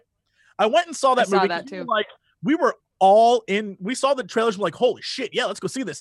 It was myself and like Davis and like we just went to this thing. We walked out of that movie. Well, we, before we went in, the guy at the bar at the movie theater was like, "You guys are are gonna walk out of that movie and be like, what the fuck?" And then three or four days later, you're gonna be like, "Oh my god." That is one thousand percent what it was like. It was such an overwhelming, like three hour experience, of just like being bombarded, sensory bombardment of shit. You were like, what the fuck? And then when you left, you were just like, I don't know if I like that or not. But days Yeah, later, we all got But together. We're like, something, didn't you? holy shit, that was actually really like an experience, and that's exactly what this game is. It's Yes, a game that while that's playing it, you're gonna be like, "What the fuck?" When when you get when you stop playing it, you're gonna be still shook up. But days later, you're gonna be like, "I'm glad I went through that." Like that was an Yes. experience that I'll remember for a while, and that was exactly what I was thinking about while I was playing this. I just- I, that's I still don't know in if I like Silence or not. right now, I'm- agree with you. It's a movie that's just like, what the fuck? Yeah, it's it's. I will say, tangent. The old Japanese man in Silence, who was the bad guy, air quotes, who just, when he laughed to go, "Huh," was the oh my god! Yeah, he was a actors. I love that straight guy. up fucking anime character inside of It a was. brutal ass movie, and I was like, what? That was an uh, amazing character. I don't know who that actor is. I'm gonna find him and I'm gonna give him my own like an award from me for being genuinely hilarious. All right, I think I just get my thing is I just think I either lose interest too quickly or maybe I'm I just get bored really easily. But the the just watching my buddy play the game and listening to the whispering, that's enough to be like, yeah, I don't like I don't This care what comes after that, you know. I just I sort Yeah. of I'm not always frothing at the mouth for like I need some just action right now, you know, in, in my video games. I mean, I'm all I'm all for long narratives and stuff, but there like if something in a game really bothers me to the point where I can't stop I can't stop like thinking about how annoying it is to me, then I just I can't get into the game that much and and enjoy it. I mean, for Yeah. like it, this has nothing to do with with Hellblade, but Enter the Gungeon was that was something that I could not overlook. It was like it was fun. I'm a huge Isaac fan. I like playing roguelikes, but the thing that bothered me was just the fact that there is no item variation, at least back before the, the big patch hit. And I could not, as, as much as like, thank you so much for being I on was- my side. with I was like, I was I like, oh man, be on your there's look at this look at all the one. bullet Gungeon's hell, you know, great music and everything. I just, but I could not shake it. I was like, I I was constantly bombarded with the thought of I just wish I was playing Isaac right now. You know, I'm sorry. You know, I mean, I'm the Devolver's same. great. I It- I like it is the key point, like to to get to the bottom of everything you just said and everything that we've all just said as well. The fundamental fucking difference between games and any other form of media is that you have to play a game. You have to actively participate. You don't have to actively participate in any other form of media. You can just watch it. You can just passively consume it. That requires far less effort. And as a direct result, games are in a unique position to deliver a narrative in a way that other medium cannot, but simultaneously are in this really difficult position where you can basically turn a game into work and make people not want to keep playing it. Mm. And they're they're wrestling with that. They're, Hellblade wrestles with that as well. In the, you know in the first twenty minutes, I don't think they deliver the narrative very well because it's literally walk and talk, or in this case, sit watching her in a fucking boat for seven minutes. and being like- whispered to non like in just a movie constantly. that would be fine yeah? Yeah. but in a video game no it's an interactive medium it's not necessarily so fine and we're still as a medium growing and figuring that out and that's okay because you know a game like hellblade is a really important step on that particular road and there And- are a lot and- of different ways to mm-hmm. do it you're totally right in the fact that it is a game that can o- it's it's a story that can only be experienced as a game. It Right. would not work in any other medium. You you couldn't do it the way that they tell this story. not in the same way no yeah yeah, it, it because just, of it- like the way that psychosis is built into the combat itself and the actual game mechanics you're completely right that's that's that fundamental difference you can make a story a celtic story about psychosis and a warrior woman as a movie no problem you cannot make the exact same story where that psychosis is directly affecting your ability You. to experience it because you are an active participant in that story right. that's Right. the The- strength of the video game medium that no other medium has. The but best thing simultaneously, do- also the hardest fucking bit about making them. Right. Yeah, the best thing you could do in a movie version of this would be like, ah, we got a, a twist at the end, and uh, what we thought was real wasn't real, and that's yeah, that's been done a million times. Yeah, this is a thing where like you have to the the act of experiencing it takes you on a different journey than any other way to tell this story. the active experience of it changes the art. You can't change a static piece of art by experiencing it. You can change an interactive piece of art by experiencing it. right. That's absolutely. the nature of this. Every game is an incomplete painting, and they're giving you the fucking brush, and you might paint within the lines or you might not. You might have to paint within the lines because it doesn't let you do anything else, or maybe you can paint all fucking over it. It- Right. it's so it's it's uh, and every single time that anyone else experiences it, they paint in a different way. Yeah, it's all going to be different. It's the it's the old bartender analogy we used to use. You put ten bartenders in a room and say, "Hey, make a margarita." You're going to get ten different drinks that Mm. don't Yeah. they don't quite taste all the same, you know. And that that's sort of Yeah. how people experience games or art in general. I mean, Yeah. which makes it You good. know? It also makes I mean that just makes some things that the end product's just not what the not what some people want to go through. Yeah, and that's fine. And I think it's just important that consumers know what they're getting into. Right. which is why I don't like this fuckery. Yeah, just to bring it right back around. So Yep. I, I'll be interested to see what you think, Dodger, after you've played it, and what Yeah. you think, Jesse, after you've played more of it. I, I think this is convinced you're gonna definitely a game. I'm this is a game I'm would rather hear from you about than play myself. Right. Honestly, Cool. And we Yeah, hope you I'll like it, it. Dodger. Thanks, guys. cool. We're rooting for you. Let's take a break. When we come back, more about the games that we've been playing this week. You're watching the Co-optional Podcast. Don't go anywhere, or do, because there may be a podcast or there may not be. We don't know at this point. I mean, point. what even is a podcast? Nobody knows. That's a great I'm- question. What the What fuck if I- is What the fuck is a podcast? What the Does- fuck is a podcast? when there's video, does it count? Yeah. Have we been lying this whole time? a fucking podcast. We'll be right back. Watch this Oh. promo for my goddamn tournament on Sunday. Jesus. In a realm begets by war, fraught with chaos, strife, and lings, mighty warriors fight forever for the right to be called kings. They come from worlds so far and wide, lands which we've learned to revere countries all across the kingdom, but mostly, honestly, South Korea. And so again, those kings will clash August 13th for fame and money. Honor and glory they all covet if they can defeat this deadly bunny. And now at last the war continues for us to find out who's the best. But something extra this way comes. For what's a king without his war chest?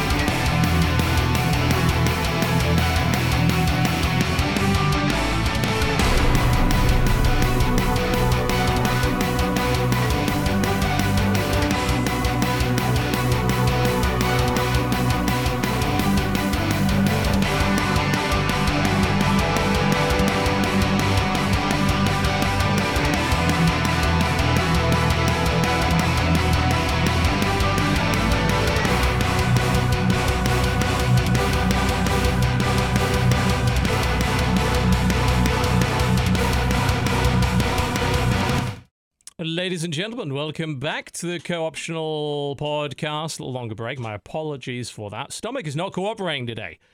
Yeah. Not you having okay, fun dude? with that. TB, Yeah, I got I got something I'm that'll fine. make you feel better.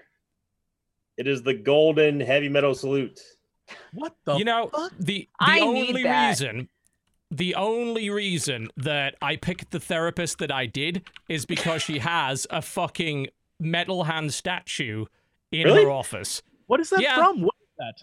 I mean, it's there's a fucking metal horns. This? Fucking no, but Dio's I think he's wondering like- where you buy it, guys. I mean, m- I- lots of places I'm gonna go with. Probably it's No, quite I thought it common. was an award. You don't buy something like that. It is You an award. I do. What I is earned it? it What's for I earned it for being the most metal person of all We know time. That's not fucking Whoa, true. damn. That's I'm like the- a, so that- metal. I'm sorry. That that's like the fucking world's greatest dad trophy that I have on my shelf. I know it's a lie. Like I I know that they were just trying to make me feel better. They Right. lied to me.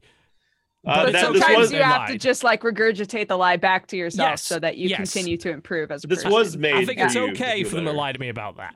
Okay. Just just No. don't lie to me about permadeath in your video game and everything will be fine. and we're back. God, here. that Wait, so that, that was a fun discussion during the break. Holy shit. it, it actually was. Yeah. Um so TB, did you you said that you hopped back into Hollow Knight because of the DLC or no? No, I never said that. I was curious as because I never played Hollow Knight. I was curious as to because you hopped back into it, right? And I watched you play what I would best describe as "Welcome to my fuck house." Uh, the the video game. Jesus Christ! What the fuck was that level? So um oh the like Super Meat Boy Yes, what the fuck okay. was that? so here's been here's been my experience on my journey my my quest to find the DLC in Hollow Knight because when they they drop the DLC they have three DLC like add-ons that are going to be automatic updates they're totally free they're just like little extra things thrown into the Uh-huh. game and the game is already dense right the game already has Sure. a lot to it Yeah. so when I beat the game a while back, I knew that I hadn't found everything because at the very end of the game, you touch like a like a runestone basically, and it gives you a percentage. So that as you continue to play the game after that, um, it'll it'll constantly update the percentage of completion for you, so that if you wanted to like do 100%, you have an idea of how close you are, right? So the DLs I I finished the game at 71 or 72%. Okay. And the DLC dropped and I was like, "Oh, cool. I'm going to get back into Hollow Knight." And people were like, "Just so you know, it's not like a super obvious place. Like the DLC is is not that shit. extremely obvious." Yeah. I was like, "Okay, that's fine. I'm down to just kind of like, you know, get back into the game and troll around and and see what's there." I have been looking for the DLC for 2 days of streaming Jesus. and every time I find something new, I'm like, this is it. Is this it? I found it. It was something you missed. The, the It's first- every fucking time. I'm like, this. Surely I didn't miss this. The this is so obvious. There's no way I missed this the first time. Everybody's like, yeah, that was that was always that was always there. That was Yeah. always there. You just never found it. Um, And so the fucking White Palace. the White Jesus Palace was a shit show, but it was really fun though. I don't I believe was- you. I was watching was. you play that. You were not having fun. But like it's one of those it's one of those masochistic situations where um the first time that you do a section you're like this is the worst who designed this who thought this was fun Yes. fuck that person Oh my right? you were God. right. You were right the first time. yeah and then and then after after you die the first time and you have to do it again then it's like wait but now i can do it so easily now i know the pattern and you feel really cool Ugh. that really is Meat Boy. Is if that's what Oh, you're yeah. if that's what you're talking about on the on it's the it's a stream right now. fucking Galaxy Quest situation where it's like, why are these here? Wow. There's no reason for any of this. It's man. So um yeah, so I found a ton of shit uh that I just never had before. Um beat the game again so that I could get since there there are like three endings. One of I guess there's technically four, but everybody was saying one of them is just kind of like a weird goof ending. So there are three like real endings that you can get and now I've gotten the second ending because I found all of this other shit that I never found before and I have yet to figure out where the fuck the DLC is or what it is. So, um, all of the bosses have a like all of the bosses that you can beat in the game have like a run back system basically. So that's been kind of fun going back to bosses that I've done. It's so hard to not just watch. It's so hard to not watch this footage of the White Yeah. Palace and be like, I remember all of this. I'm just looking at this and like, oh my Fuck god. everything about everything in that. Yeah. No. It Absolutely was looks not. one- metal. I'll tell you. I'll say that. it was one of those situations where every time you had a moment of respite you thought to yourself surely that was it surely that's that's all of it. And now i can continue on. No no no. You'd walk into the next area and hear those fucking buzz saws again. Like, It's like, why is this here? there's more. Yeah. So it's uh the last couple of days of playing hollow knight have been um have been a test of patience for sure which fortunately i have a lot of normally. So um doing the white palace and needing to upgrade like my my dream sword or whatever inside of the storyline and so going back to old bosses and trying to beat like basically the hard versions of all of the bosses that i fought before it's been fun but i'm just like where the fuck is this DLC? I paid for it. I know I did. because there Well, are I mean, it's two. free, right? Isn't the DLC It's all free? free. Oh, it's free. It's okay, all, my bad. It's I, all a free I haven't like, played Hollow edition. Knight, so okay. Yeah. just is kind of Oh, why you they get away it's with so good. hiding the shit and b- b- you know fuckery because it's like what's free, so fuck you. Yeah, yeah. Uh, so um I see the theme we're going for today. Indeed, it- it is a fuckery day. All right. um apparently there are the DLC came with um a fast travel system um that'll for sure help speedrunners and it's also just like really convenient if um you know if like if you're like me and you're coming back after a while and you're like fuck I just need to get from like A to B fast and it's it's really irritating. It's kind of nice. You can like set a point that you need to go back to consistently. Um so that's kind of a nice addition. But aside from that i haven't found the new bosses. I haven't found anything. And people are saying it's really not a place that you would think to go back to. So now i'm going what areas did i wh- like where is significant enough that i can think oh there's a thing there but not so significant that i would think there's definitely something there right so that's kind And of you've had no desire just to look up where it is. no. I have to Okay. find it. TB, I have to find it on my own. That sounds like otherwise a it's- waste of time. it's but, an inward but, journey TB. but TB, if I had looked up where the DLC was, because it's been confirmed that you don't have to have 100%ed the game or gotten like any specific type of ending in order to get the DLC. It's just there now. Oh, so, So- you know that. You're okay knowing that information. Yeah, because I because I was Where do you curious draw the line? since since I had since I had beaten the game at 71% and then started looking for the DLC after a decent amount of time, I just wanted to know whether or not I was going to need to commit myself to 100%ing the game before Mm. I could even get to the DLC, Mm. right? Or if I could just, you know, hop back in and start looking around and maybe stumble onto it. Okay. And if I had found out exactly where to go, I wouldn't have found the White Palace. I wouldn't have found like all of these areas that I missed the first time around. So it's been really, even though I'm going, where the fuck is this DLC? It's been really cool um, finding out like really major story shit that I missed just because I'm letting That's myself fair. sort of explore again. That's cool. Um, Hollow Knight is an about any of that incredible stuff. I'd game. never do that. Everybody who's watching, and if you haven't played it, it's like maybe one of my favorite games of all time. I was told Nick, both Nick and Bear both told me to pick it up while it was on sale, It's- and I and I, I ended up picking it up. But I I'm not going to name names, but I will say that mem- certain members of the NLSS crew are uh, not too happy with the DLC. It's Mm-hmm. apparently been a sort of a letdown for a, more than a Really? few people. That's that's what I've heard. I mean, I again I haven't played the game, but I've heard I some haven't heard anything good or bad about it. So, I heard but mostly again, I'm, was. I'm avoiding it.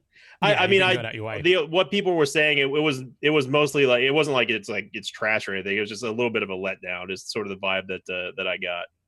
Right. That's fair. But I I, mean, will at I will play it eventually.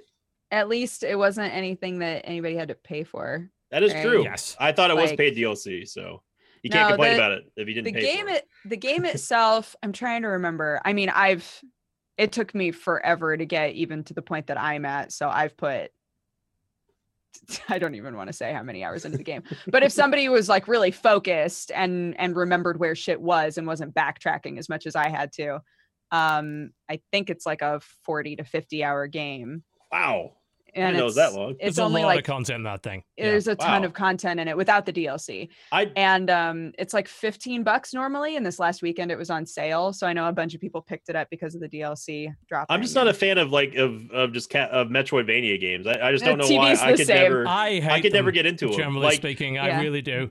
The the only game in the last like 400 years that I played that was a Metroidvania is Dead Cells, and I really enjoy Dead Cells. And that's barely a Metroidvania. Let's be Um, Yeah, honest. and that's So what Yeah. I hear. Yeah, that's what I hear is that that's like that's like Metroidvania light. So I the more and Hollow Metroidvania a game gets, the less I enjoy it. Like from a scale Right. of, I think Dead Cells is totally tolerable to me, Mm-hmm. and the level that I will go before starting to get annoyed by it is probably Guacamelee. Like that's the if you go past Guacamelee, you're in the piss me off Metroidvania territory. Like right Metroidvania, Guacamelee's just on that level, and even So then, there's a couple of bits of Guacamelee that are like, "Fuck you." so where's Hollow. Knight on that spectrum then? Because Uh, I hollow knight way is past- way beyond Okay. Well, it's yeah. because it's it's such a It's a real What- Metroidvania. Okay. yeah it's if you don't enjoy exploration if you don't want to start with nothing no map no nothing and like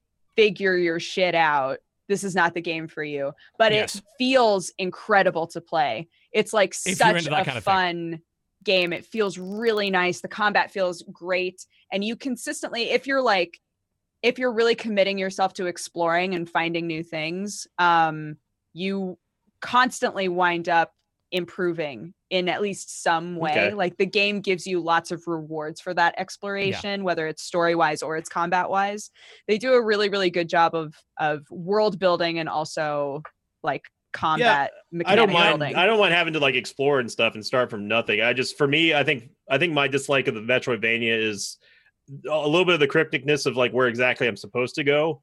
Uh, but it, but also most of the time the combat's not all that engaging for me. right It definitely I, mean, depends could, I, on the could, game. I don't know yeah. if you could tell, but I like action games sometimes. No, Yeah. I like to- I like to no. fight. Yeah. combat was really engaging to me. Dead, Dead Cells is very engaging on that level. Um, yeah, that's why I like, like Dead Cells. Hollow Knight and Axiom Verge less so.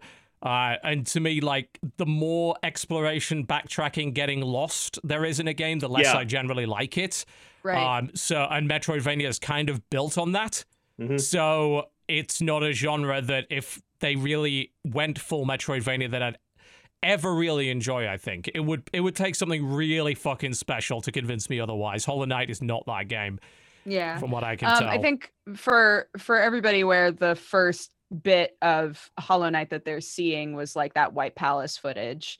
Um, I, that's I think not that it, representative of the game at all. Really, it's it's not. That was a that was definitely like a very specific area. I would say that it's not it's not nearly as much of because people keep comparing it to Ori and the Blind Forest, and I don't know why. Ori, I think, is is much more platformer. I was gonna say it looks a Um, lot like Ori, how it Ori, uh, plays. people can, Hollow uh, Knight is not really a platformer at all. Like Yeah, there okay. not I think like- really, I can't like, stand the Ori- platforming. like, the Ori comparison is a weird one. Uh, I think so too. It's mostly because like the, Metroidvania as a label is slapped on a lot of things that only have very limited things in common. With Ori, the Metroidvania aspect is you need a certain skill to pass a certain point.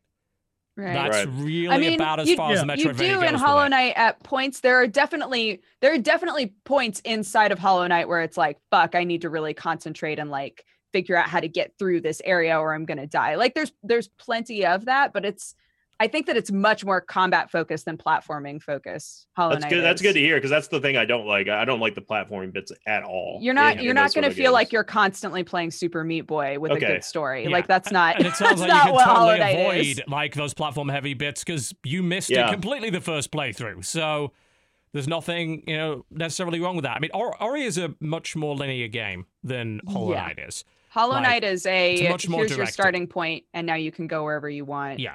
Right. and that's, That's why I too bad. prefer Ori. Like the Hmm. less, in the cases of those games, the less linear it gets, the more open space, find your fucking way, easily get lost in this area a game is, the less I generally like it. one of those "Where the heck do I go?" games. Yeah, I'm not a Sort of fan of that. I don't. Yeah. I don't really like that at all.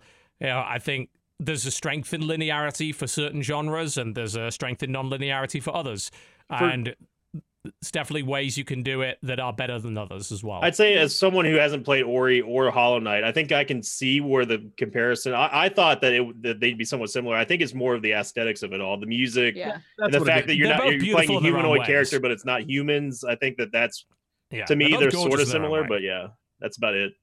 Yeah. Interesting Hollow stuff. Knight is all about bugs. Yeah. it is. for. Ew, nobody likes bugs. No, it's so cute. I love it. There's But it's bug- also really fucked up and I love it. it's so good. God, Hollow Knight's such a fucking good game. Everybody I'll- play Hollow Knight. I'll It's try so it. good. I'll I'll try it one of these days. Unless you don't like Metroidvania, which place don't play Hollow Knight because it's not going to be your thing at all. I'm always willing to, to play new games. I may not like it in the end, but I'll always I'll always try them.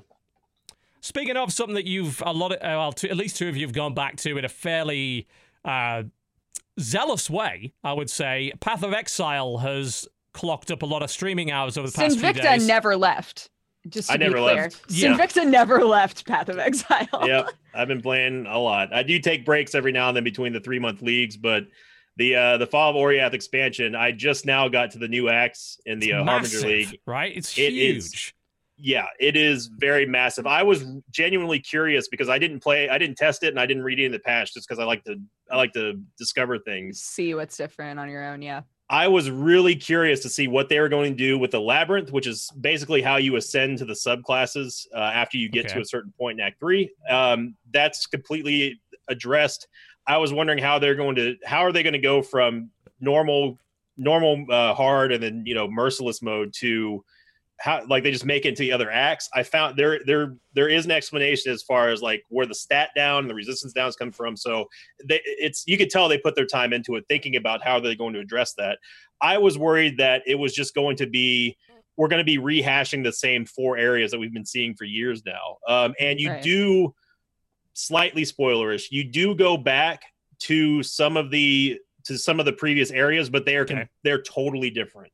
All right. Um, it- it's just like it's just like revisiting when Cataclysm came out for WoW. It's just it's that kind of I like difference that. from I, I like that. If I revisit somewhere that I spent a lot of time in and it's changed since as a result of story progression, I think it's a good thing. Yeah. and they they also they also integrate a lot more backstory and like and go forward with uh with characters that you wouldn't even care about um it one in I particular mean, I there's won't pay any attention to any of them because I play that game solely for killing things Yeah, and I- loot. I- so fuck I care characters. I care literally zero about lore. I'm not a lore guy.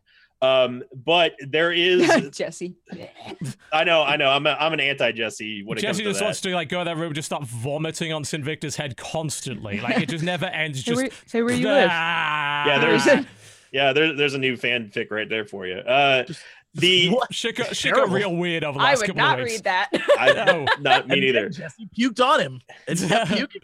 And then he Mm, gave what? he gave him this award for that. Uh, Best but there, best puke award. but they they do things like there's this one the, there's this one NPC in in Act One of Path of Exile named Nessa. I'm not going to tell you what happens to her, but she becomes a major focal point in Part Two uh, when you get to the new acts. Uh, other NPCs like uh, like Greust, like Silk from Act Two, all of those all those NPCs, I don't uh, remember and I'm any of those. I'm I'm revisiting Act Three now, where you saw all these NPCs that they were just they were just NPCs. Just I mean, like they're basically vendors uh, Oh, in yeah. the in the old school. Now they're becoming more involved with like, hey, this is a major part of the plot that we have to go and find this person or kill this person or stop this Sure. person. And I was really surprised by that because they give you a really good reason that you have to go back and revisit places that you that we've all known and loved for years. So it, it is it is the best expansion they've come out with. It is fantastic. So how do um because so I played this game like four years ago or something, and I'm Mhm. Yeah, coming back for the here. first time and starting from scratch, and it's it's been really fun, and I forgot just how daunting the tree is and everything, but it's Skilled it's been cool. I have to redo my level 34 character skills. So I'm like, I don't want it. It's scary. Just Oh my God. re-roll, just re-roll. Yeah, everyone that I'm playing with, like I've been playing a little bit with Sam and Cinnamon Toast Ken and all them, and uh, they're all using like they've all found builds that Mhm. they're using. that. I, I just Oh, did my cool. own. Really? Like, and yeah, as far as I and can for tell, me- like, you can't really fuck it up. Like, to unless you're like, oh, I've got to be super competitive, bleeding edge, top one percent DPS. Like, it just Well, I- doesn't matter really. I remember because anything else. Let's be real. I right because four years ago when I when I played it before, I like I made one choice in the tree, and I got a bunch of comments from the people who were like super into Path of Exile, being like, "Oh, well, that build's fucked," and I was like, "What?"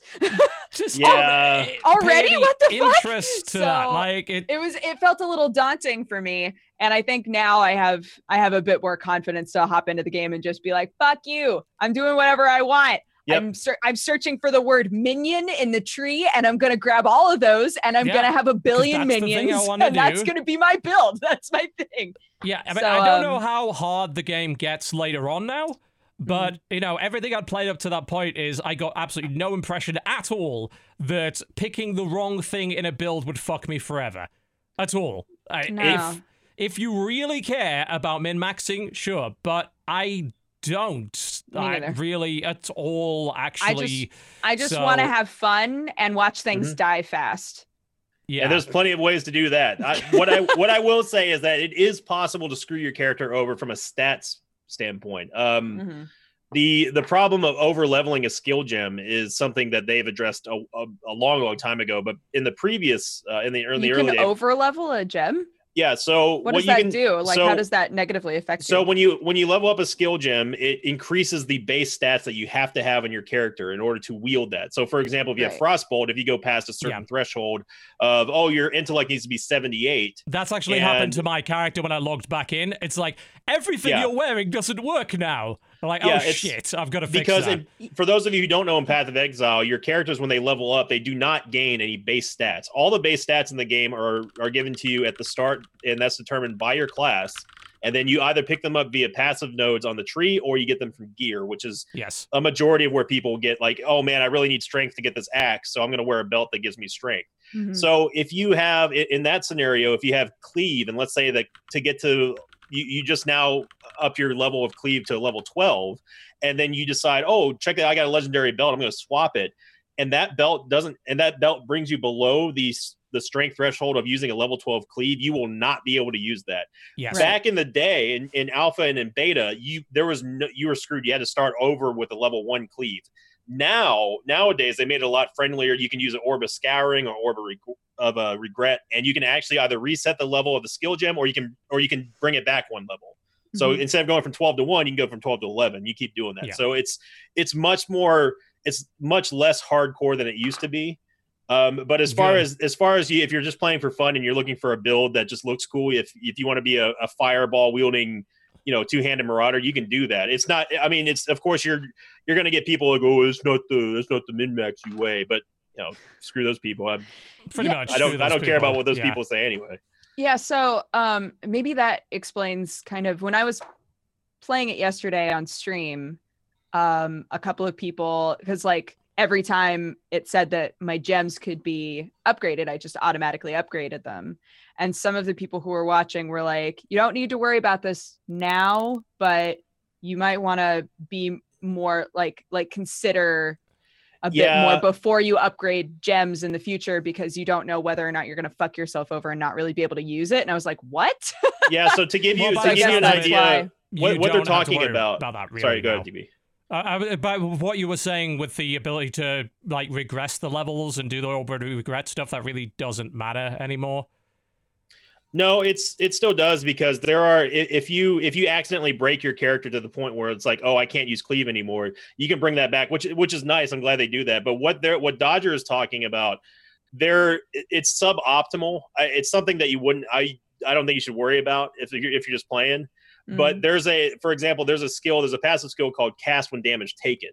If you take that, the higher that you, the, the higher level that you take that skill gem, the more damage that you intake in order for the trigger to go off.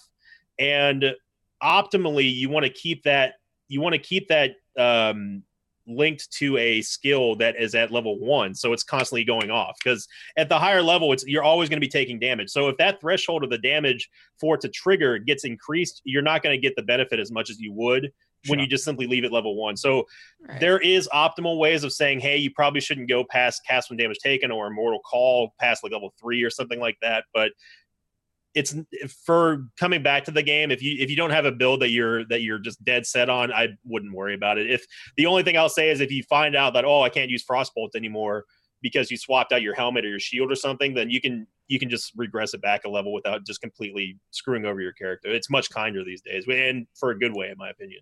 Hmm. Yeah. I mean, you know, Bill said, hey, you know, you can respec, but it costs a decent amount of currency, so you might as well re-roll. That really depends on how much you value your time. Mhm. Because to me, there is absolutely no way in a million years that I would just re-roll my character from level one again after fucking it up rather than just pay some currency. And you should be glad of that because I'm paying for your gameplay, fuckers. I'm the whale. You hear some whale sounds? You want to hear some fucking whale sounds? Because right here. That's it's the free reason. to play, TB. It's free to That's play. yeah, and it's weird because like uh, some people get like almost militant about that. It's like it's free to play, so you should never pay anybody ever. How do you think the servers stay up? How do you think people get paid to develop this amazing new expansion? Because some of us do fucking pay, and we're happy True. to pay. It's okay. That is all, all right, and you should probably stop discouraging Ni- that because yeah. you won't have a Neither game anymore play if you style is better or worse than the other. The whales, the whales fine. The drive whale and fund the game. They I'm fucking a- do. So respect the fucking whales. I'm a I'm a gacha game lover, man. I, I don't mind dropping dropping money on uh, gacha games. As you know, it's if it's fun, it's worth it. I mean, I've been I've been going ham on on Monster Super League for the past couple of months. I've been loving Oh, that no. game. I love it. I, it's I, s- I stopped Summoner's War. Me and Sam were playing Summoner's War for a bit. I don't think he plays anymore. But, no, uh, he's he's all in on uh, Brave Exvius right now. Yeah, Oh, that's another okay. one that I that looked really cool. I haven't Oh. tried it yet. You mean Yeah. the best gotcha capture game ever? Yes, yes, that one. I don't care what anyone says. It's so good. I'm sure we'll get onto gacha orcs later. Uh, that will certainly be coming up with the Shadow of War shit. Hmm. Oh dear. Oh boy, I can't oh wait for fuck! that I forgot about that. yeah. Yeah. that's our main discussion topic for the news today. Oh shit. But That's now gonna be now's a great time to be to get into Path of Exile. It seems Um, like it and- is, yeah. This is like, hey, you know, the game that had a shitload of content, it is basically free, and you are paying for convenience features through fucking tabs and shit. They- Well, there's more of that now. GGG set the bar, in my opinion, for the mo the proper way to run microtransactions. The only leg up that you can get is just more inventory space. That that is it. And and the current you should buy the currency tab if you don't have it, but Mhm. you don't have. I mean, you don't have to. That's just it- it's as ethical as microtransactions can get, in my opinion. Even with the Yeah. loot box boxes, because even even all the stuff you get out of those is still just cosmetic. Yeah. I mean, if you care about putting a bunch of blinking eyeballs in your in your you know hideout, then and Yeah, I you- do. But- I so guess, you can't you can't just put any old stuff in the cosmetics tab, can you?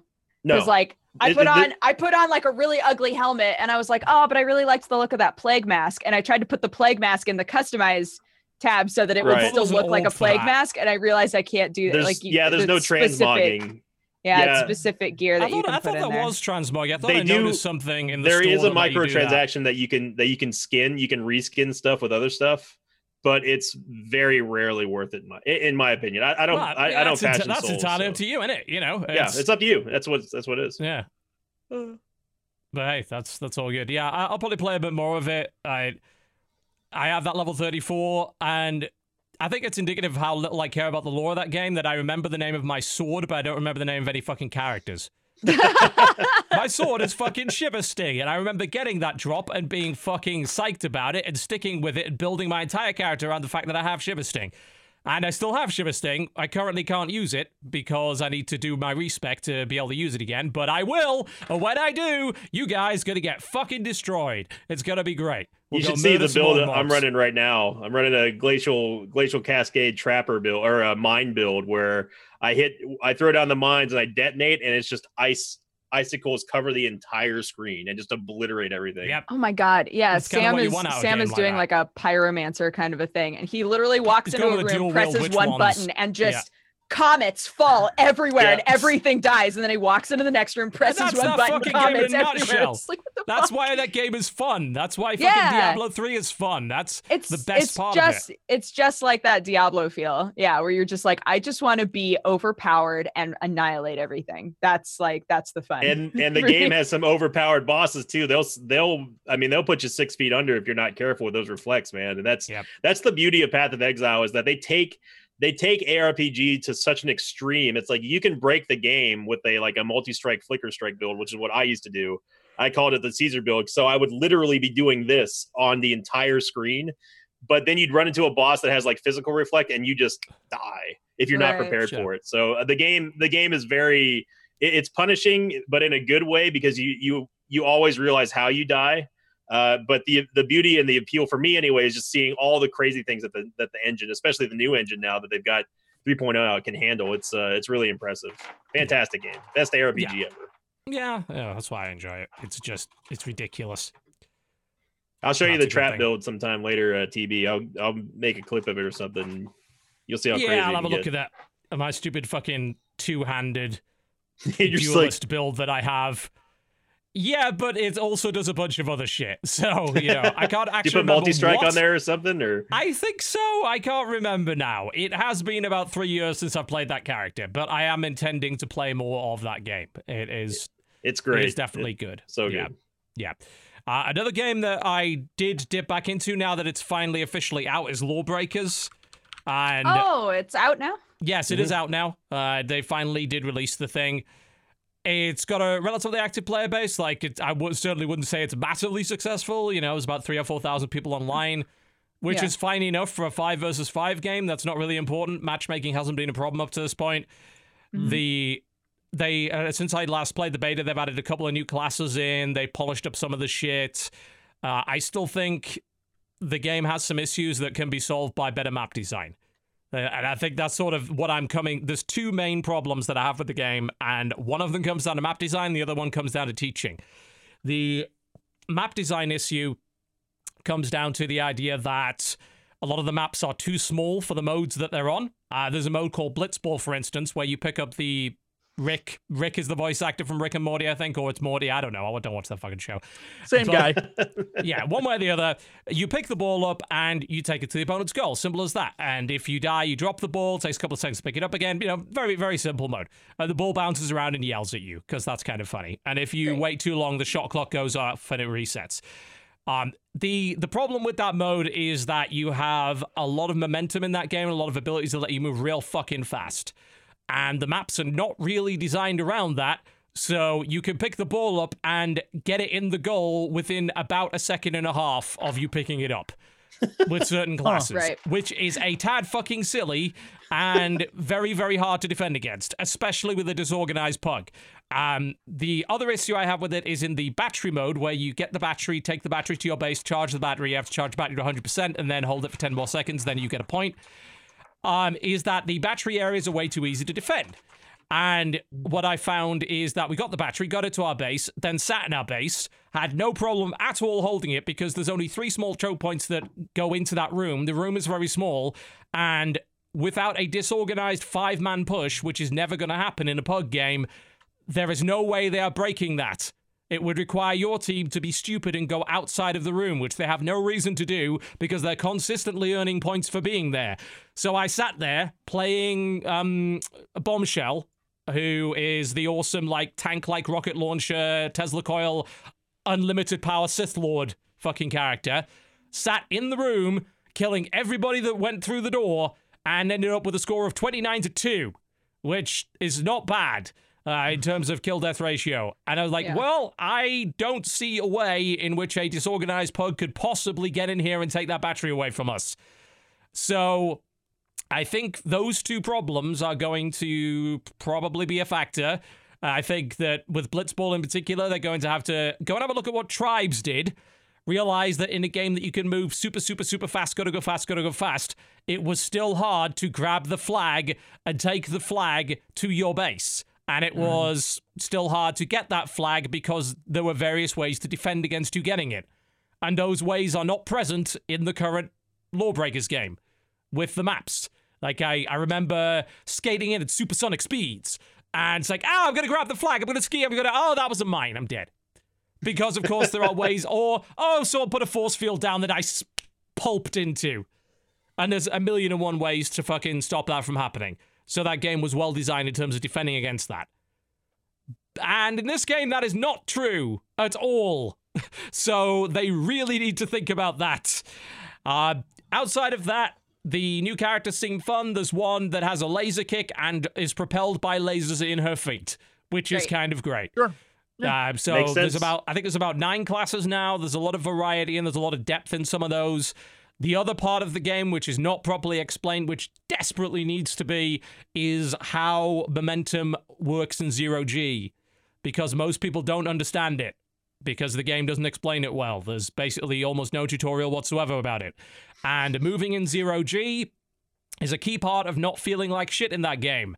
Because if you move like shit in zero G, you feel like I'm just floating around like an idiot getting shot. This isn't fun.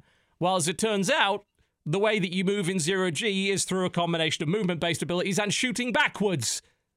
And shooting backwards gives you the momentum to move forwards. And there is a button that lets you shoot backwards. It's called blind fire. It's super fucking important. The game barely mentions that it exists. And that means that almost everybody's bad at it. so It's got to be comical though.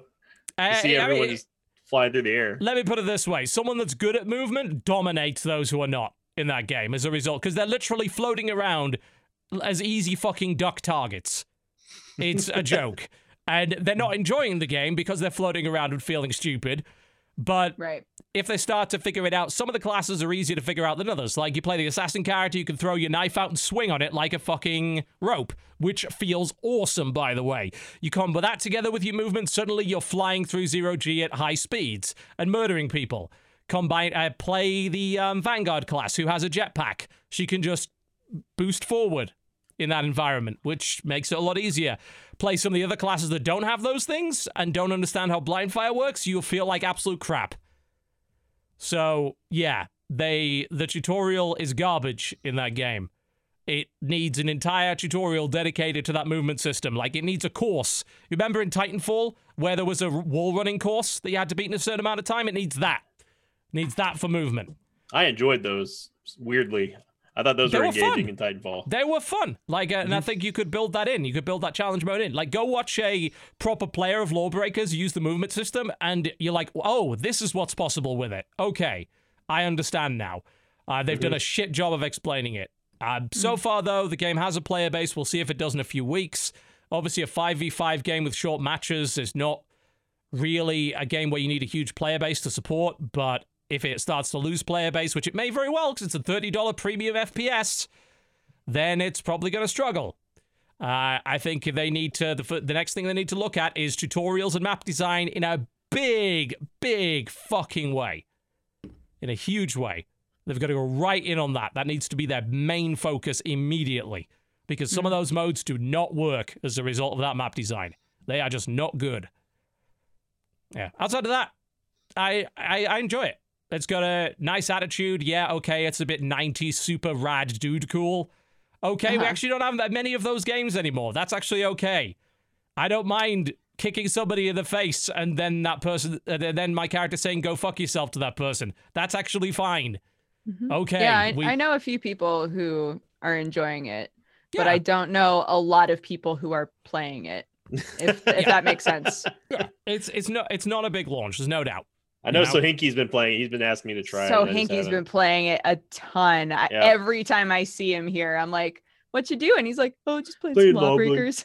Mm, yeah, wanna- if you get if you you, get into play? it, you definitely want to drag other people into it for obvious Yeah. reasons. Because like, hey, this is actually good and has original ideas, and the character design is way more in depth than Overwatch's. Like, if you thought, hey, Right. I like the idea of Overwatch and having skills and a character, but I wish it was way more in depth and rewarded my skill way fucking more. That's Lawbreakers in a nutshell, all the characters reward your skill in a much bigger way than Overwatch does. So, Hmm. you know, if you're looking to kind of graduate from that style of play towards maybe one that's a little bit less team based, a little bit more focused on individual skill, then that's it. That's the place that Lawbreakers has in the market right now. That's what Hmm. it's for. That was my favorite part about Titanfall was the was the the parkour movement and having momentum and flying through the air like but gracefully though. I mean, Yeah. feeling like I would have no control over that doesn't sound like a very fun time to me. Yeah, and you feel like you don't unless you learn how to chain that shit together. Like Which the game doesn't fact- teach you. The game doesn't teach you that at all. No, Yeah. it's like, hey, um, the character I usually play, Titan, can rocket jump. Does the game tell you about that? Fucking no. Would you assume that she could rocket jump? No. She's a huge, the biggest character in the game. Like she's huge, and she's like 650 HP, big tank character. Yeah, she can rocket jump, and that's kind of important. And you can chain that together with all sorts of other shit. And the game never tells you any of that. Yeah. Oh dear. Yeah, they have to. They have to. They really have to. It's gonna not really suffer so selling me on the game TB. No, it's not, and it's not my job to sell you on it. It's my job to tell them, oh God, you fucked up by not telling people this. Jesus. And that's Because I why we love you, TB. I see so many comments about this game on forums and on Reddit and shit about that movement. So, well, the movement feels like shit. It doesn't. You just don't know how to do it. But it's the game's fault Like- for not teaching you. Right, absolutely. That's the problem. Is is it's a game mechanic that is super difficult. Mm. Yeah. And, and the game doesn't bother to explain it. It's one of the most original parts of the game. The fact that you can fire backwards, to the best of my knowledge, has never been done in an FPS before. Ever. To the best of my knowledge. Certainly not in a competitive one.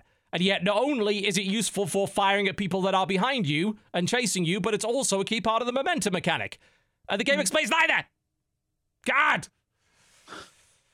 Ah, just need someone to go in there and just get a fucking an old fish, like a three day old fish, take it and just slap, move on to the next dev, slap, Ah. move on, and keep going until all the devs have been slapped, and then they will then they will realize that they have made Oh, a huge mistake. Me and Jesse both had the same reaction. You're wondering where you were going with that one. I just it, it's it's a weird thing that that I think uh in the market of of like competitive FPS games, people have to get creative and I don't know if this was the right direction of creativity. It's cool, but it's difficult for people like it's already difficult for people to understand and then to master and all that stuff. It makes people the exact same thing with every time a company came out with a new MMORPG. It makes people just want to stick with what they know. And so rather than move on and try something new, they're like, They that looks complicated. At least I know how to play Overwatch. And they just stay with it. Oh yeah, familiarity is definitely a strength of those games, Right. no doubt about that. Getting getting people to move in particular when you ask them to pay thirty dollars is a tough fucking sell. No mm-hmm. doubt about it. And that game's gonna have to battle against that. And a lot of people say, well, this is gonna be the new Battleborn. I don't think so. I think Battleborn made a lot of much bigger mistakes on launch than this game has. Like it was barely watchable for one thing. Yeah. Like Mm. you know, this game is this game does not have that problem. This game is visually distinct.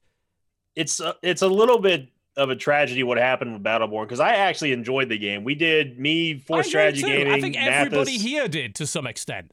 We yeah i mean we did we did that charity uh, event for the launch and stuff and that was a lot of fun. It was just like you know if they would have tuned down the visuals i think it would have been great but it and was explain it- the concepts better and you know just i agree. mar- the marketing was all over the fucking place. It- yeah.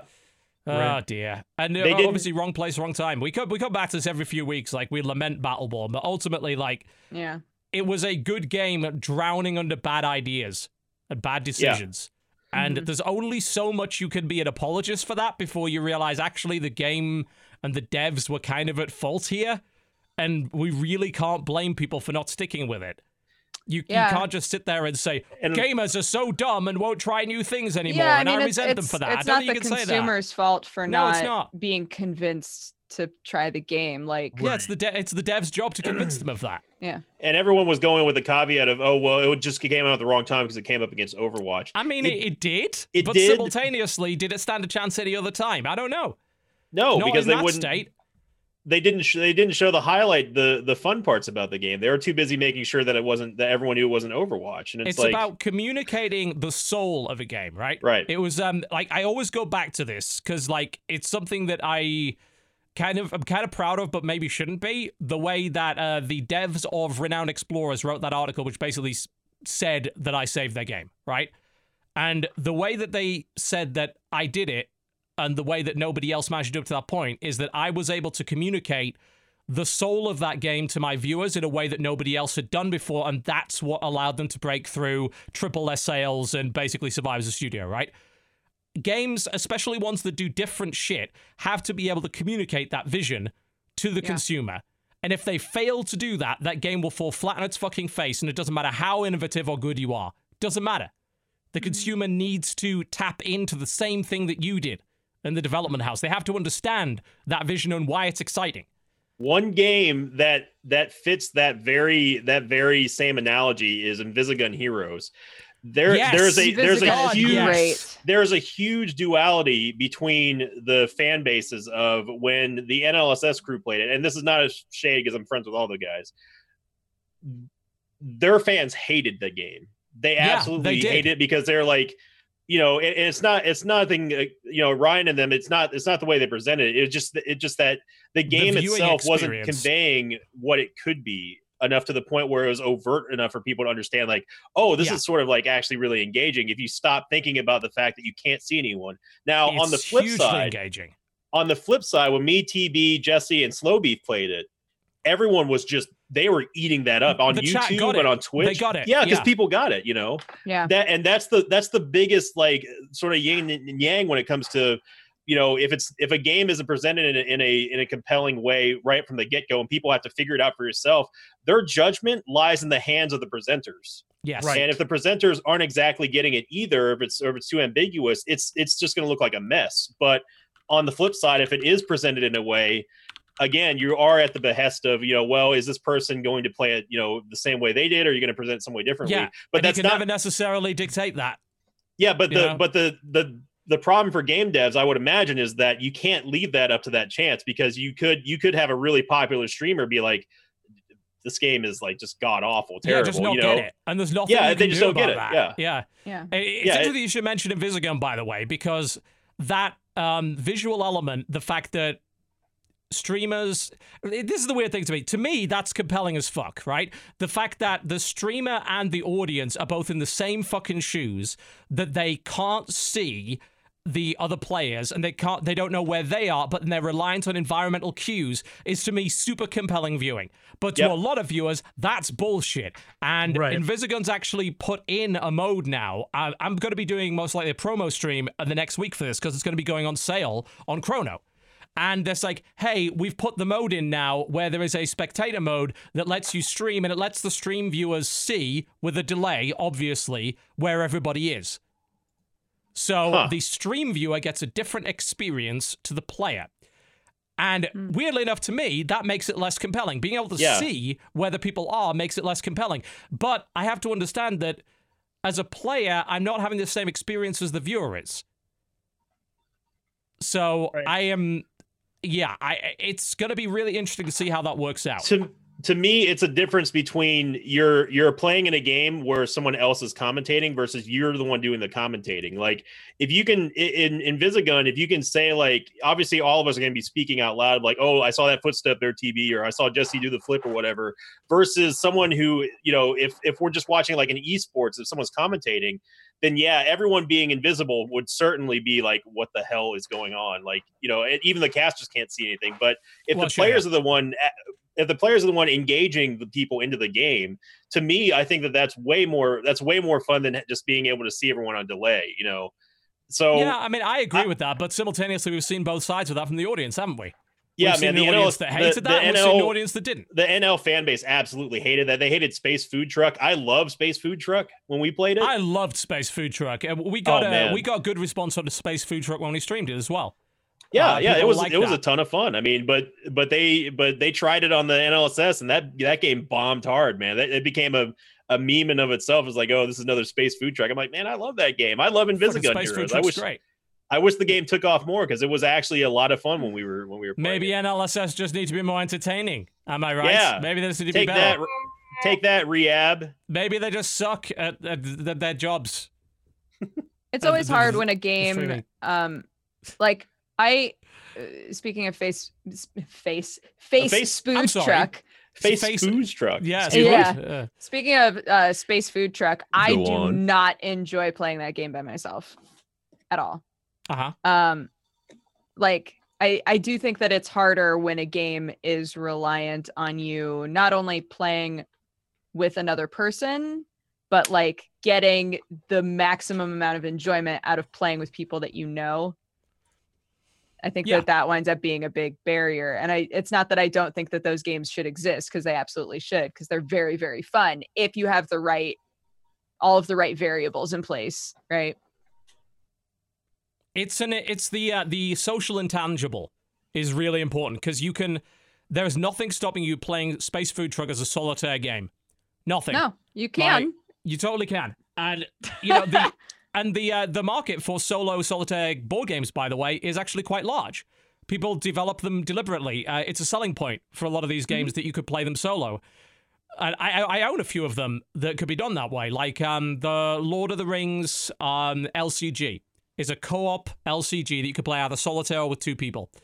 And I've read a lot about it. I've never actually got it out and played it, but it's like this is one of the best solitaire games. You challenge yourself against the deck, you build a deck to beat the adventure deck, and then maybe you buy the next deck and you upgrade your deck and all that shit. But to me, if without the co-op element, I probably would not be compelled to play it. And with uh, Space Food Truck, the fuck ups that are brought to you by the cooperative element are what make that game to me. They're I like playing it game. solo. I mean, I'm, I might just be weird. I don't mind playing solo. Just it's fun to fire up a game, see how hard, how far you can go. But that the thing Right. with when we streamed it was that all of us were getting into our characters as well, and I think that that's what really made it engaging for people. That people makes a huge Matt, difference. It makes a huge Yeah. difference to presentability. There's no mm-hmm. doubt. There is absolutely When- no doubt about that. And, and when like, the life support gets when it gets dinged by a meteor and and we're all like, why is that on the outside of the like, truck? "Ah, and then God, yeah, yeah, we yell at Mathas and we yell at at, at Ryan that's for being the, the viewing, scientist, right? and yeah, that that made it that made it engaging. But I, I have fun playing the game solo. But again, I just might be weird in that in that sense. For that No, game. I don't think I don't think you are. Like I think there's a significant audience for that in particular Mm-hmm. with uh, those deck builder style games. There's totally a solitaire audience for that, and that's totally fine. But yeah, as a viewing experience, it's like adding that that intangible, the social element to it is what makes it for me as a viewer, but also for me as a player. I Mhm. don't want to play those games solitaire. And if you're not doing it, it's probably really boring. yeah, probably for a lot of people. yeah, Cool. yeah. Um, shall we uh, move on to some news? Let's should we talk a little bit about that? Uh, let's take a short break. Let's take a couple of minutes break, and then we'll come back. We want to talk about Shadow of War. And then we're talking about the fact that every single announcement for that game seems to piss people off more and more. So we'll be finding out about Orcs in Boxes right after the break. You're watching the Corruptional Podcast. Don't go anywhere. Ladies and gentlemen, welcome back to the Co-Optional Podcast. Right. Okay, Shadow of War. So, the mm-hmm. sequel to Middle Earth Shadow of Mordor is coming. A lot of people were quite excited about it, especially when we heard the expansion of the Nemesis system and how forts were going to work and stuff. Although some of us had a little bit of skepticism that was going maybe a bit too much in the Far Cry route of bullshit. Well, the bullshit has sort of been magnified significantly over the last few weeks as announcement after announcement has come of features that I think a lot of people probably didn't want to be in their game. Hmm. And it's now come to a head with ranked online mode that can indeed be affected by microtransaction payments. So that's great. Uh, it's started, started to culminate over the last couple of weeks with the announcement of the market, because everybody wants that fucking word to exist in their video games, right? Oh yeah, Yep, I love why- markets. Why would you ever not want that? This was uh they explained, oh well, you'd be you could buy premium chests to skip if you want, but you could totally acquire this gear in game, and there's another currency that you could acquire, blah, blah, blah. and whenever I hear like the word multiple currencies, I just sort of want to take a drill and shove it in my eye and just turn it forever. It's pretty But metal. It's pretty. In, it, it is it is but painful but probably less painful than dealing with that. Now, that was like the, the, that was, and that of course started the first set of controversies. Like oh well it's optional. It doesn't matter. You don't have to buy the bad bad bad bad. It's it's a single player game so it doesn't affect anything. Bad bad bad bad. Right up until we discovered that the game actually has an online leaderboard based fucking ranked mode where you can invade other people's fortresses and permanently kill their shit which is actually affected by the chest that you can buy. At which point Yep. that argument went right out the fucking window didn't it Yeah, that's an odd choice for this game, I think. I'd say so. Yeah. I don't I don't understand adding in like a player versus player invasion system. And it's yeah, the kind of meta invasion system of like uh, Metal Gear Solid 5's fucking forward operations bases, basically, Yeah. is what they decided to put in here. And it's oh god, it's a bad idea. Oh Jesus. Would you be okay with it if they said the gear in the in? Well, I guess players aren't. They're not directly. They're they're directly in combat with each other, right? In the- so in the here's what we know about apparently? it so far. Here's what we know about it so far. Uh, Okay. It's uh, s- the player has a new multiplayer component that allows you to invade other players' captured fortresses and defend your own for similar assaults. Their mode is called Social Conquest because that's a stupid fucking name for anything. And see, it's quite like the forward operation based missions in Metal Gear Solid 5. After you defeat all the orcs controlling the fortress, you can take control and customize it. You'll be able to install commanders and captains from your own orc army and buy upgrades to make it more difficult to capture. After customizing it to your satisfaction, you can then share your fortress online, which allows other players to then attack it, attempting to kill your followers and capture the base. One assumes that this sharing is optional. Uh, there are two variations friendly conquest, which allow you to int- maintain all your followers, and ranked, which lets you rise up the leaderboard with permanent follower loss. And if you succeed in it, you get loot chests and spoils of war. And, And uh, you- you get items and other shit. And the gear that you can buy actually does affect stats in the Oh, for directly, the rank for the yes. rank mode. Yeah, that's Absolutely. yes. That's, that's insane. 100%. Uh, it, it affects that and everything else. It, Yes, yes. Jesse. Yes, Jesse. Yeah. Maybe I'm old. Maybe I'm old, but why is Shadow of War multiplayer and have multiplayer functionality online? because fucking Warner Brothers, man. They shoehorn in this shit. Because they couldn't do a See, pay-to-win. I- then Jesse. That's what I'm wondering too is like if the the first one did well and so Dark. now the big companies that are associated with it are like but Shove now as you're- much you could bullshit do it again, as we can. and we can get more money because Yeah, because no one is boycotting this shit. I can guarantee you this. The amount of apologism I've seen over this game and all the bullshit that's been shoehorned into it has indicated to be proof positive that the only people that fucking care about boycotts are the people that are boycotting games they would never have fucking bought anyway, and their principles go right out of the fucking window as soon as it's something they actually want. It's real easy to boycott something you never wanted to begin with. Yes, Jesse. Maybe I'm old.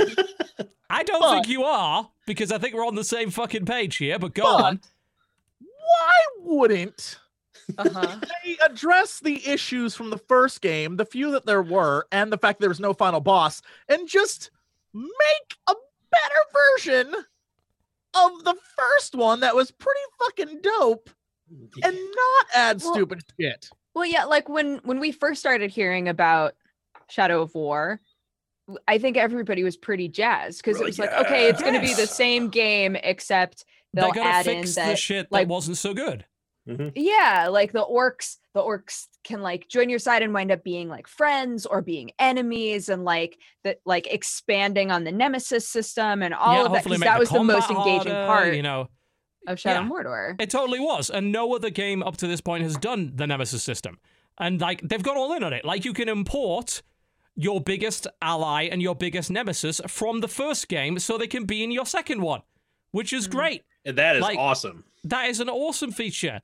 They realizing, but they've focused so much now on other shit that I'm like caring less and less and less about this Nemesis system. How do Like- we monetize It's this? it's being overshadowed of Ah, I like it. Yes, good. It's good. Yeah, I mean, the- ah. To me, like the, the microtransaction get a legendary orc out of a box bullshit is overshadowing the Nemesis system because you are essentially putting in a way to massively inflate the number of orcs that are in the system without having to uh, encounter them in the game them- itself. And now this ranked mode is in, we know for absolute certain why that buy the box system is there. Because yes, the ranked whales will absolutely buy orcs to be better at that. And especially hmm. since the orcs can permanently die in the ranked system. Of course they will buy that. 100%. See how much people spend on Ultimate Team mode in FIFA and tell me that there is not a huge market of whales for that.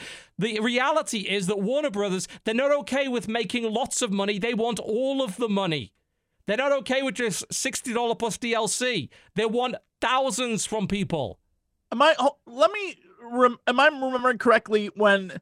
Because this thing is saying that each box will have weapons, armor, XP, and characters like Followers, orcs yeah. you can get.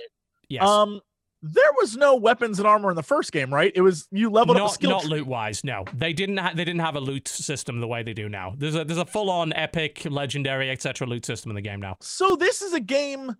Does it's less story driven and more grind driven is what they've oh, created. totally. Yeah, uh, because yeah. Uh, Fucking stupid. I don't want to play that. I want to- to play a continuation to the first game, Yeah. which had an ending that wasn't really a fucking ending. God and you want to and you want to share the narrative that you that was created out of your out of your nemesis and your ally system. Yeah, I mean, you see, that's the Yeah. bit that I cared about. I don't care about Yeah. the the preset story. I cared about the stories that I was able to make in the Nemesis system, and I Yeah. cared about Exactly. that fucking asshole over there Yeah. that I basically went on a six hour detour just to fuck with because he kept showing up and fucking with my shit. That to me was super fucking compelling, and I wanted them to expand that, and they have to some extent. Uh, but in doing that, they've stuffed it full of bullshit, which may or may not be enjoyable at all. And now they're stuffing it full of even more bullshit, which is extraneous. And the argument that you can ignore it in terms of the online ranked, yes, you can. But one, it's a bit weird to do that when it's a boxed feature. It's like, hey, ignore a thing I paid for. That's good. I Uh, and they're probably going to be pushing it in your face quite a bit. I You know I can't it's not going to be good. You know it's not going to be good because they're giving you the option to, To fucking buy out of it. To yes, skip it. exactly, You know it's going to be shit. Like, exactly. Yeah. infuriating to me. if it was if it was good enough to stand on its own, they wouldn't let you have the option to skip it in the first That's place. That's it every time. And when people say you could avoid buying this thing and it doesn't affect anything, do you seriously believe that they haven't been fucking a little bit with the drop rates to encourage you to buy boxes? I don't believe that for a second. We came out of this debate with fucking Dead Space. We've had this debate with Assassin's Creed. Whatever they've pulled this shit, do you seriously believe nobody went in there and fucked with the drop rates a little bit to encourage people to buy this stuff? TB, I'd like to sell you this uh this this can this container of Rudy's uh sissy sauce here. It keeps tigers away. If you uh Yes. if you just want to give me Time money, out. I'll Time out. Rewind it. Time out. What is What the sissy fuck is sauce? What is that? Rudy's Rudy's barbecue. What is sissy sauce though? What is It's it? What does the it it's the like? non it's the non it's the Non-spicy, non-spicy version of Yeah. uh of Rudy's. Tex is a bit serious about the spice in barbecue sauce, so I don't know if We you are- I that, am by the way. I Ah. am I am not a spicy fan at all. Uh, so Victor, can you do me a favor and hold it up and go a cream of the crop? Can you do that for me? do do. I have to do it? Do I have to do it in the Yes, no. Asian accent? The crop. the Cream of the cup. The Cream of the crop? carp. the cream of the carp. God Oh, damn sauce. Randy It's Savage rolling in karapu. You said you said I could do it in a stereotypical Asian voice, Macho Jesse. Man it's Macho Man Randy Savage. There's no I Asian am in the it. cream I don't know of the. World Wrestling Federation, brother. Cream of the Cream of the crop. Cream of the crop.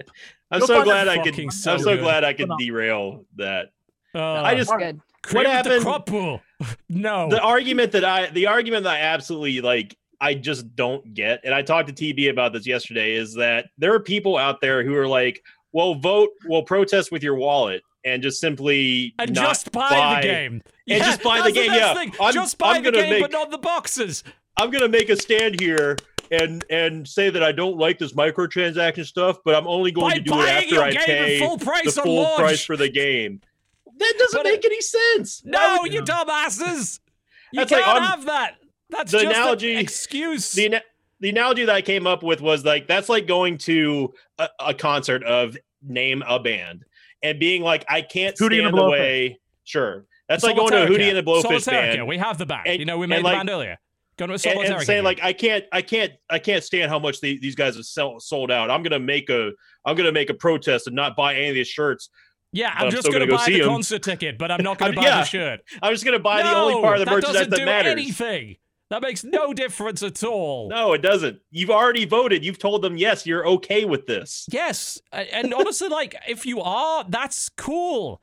You don't have to be a fucking consumer activist. Like you're work, you know, you're you're working full time. You got bullshit to worry about. We're about to get nuked by North Korea. You got more important things to fucking worry about than this stupid fucking video game. I get it. It's cool. No one's gonna judge you for it. Just don't make excuses. Just say you don't really care, and you, you know the game is more important to you than that. I get it. I'm hmm. no. I'm not gonna judge you. It's okay.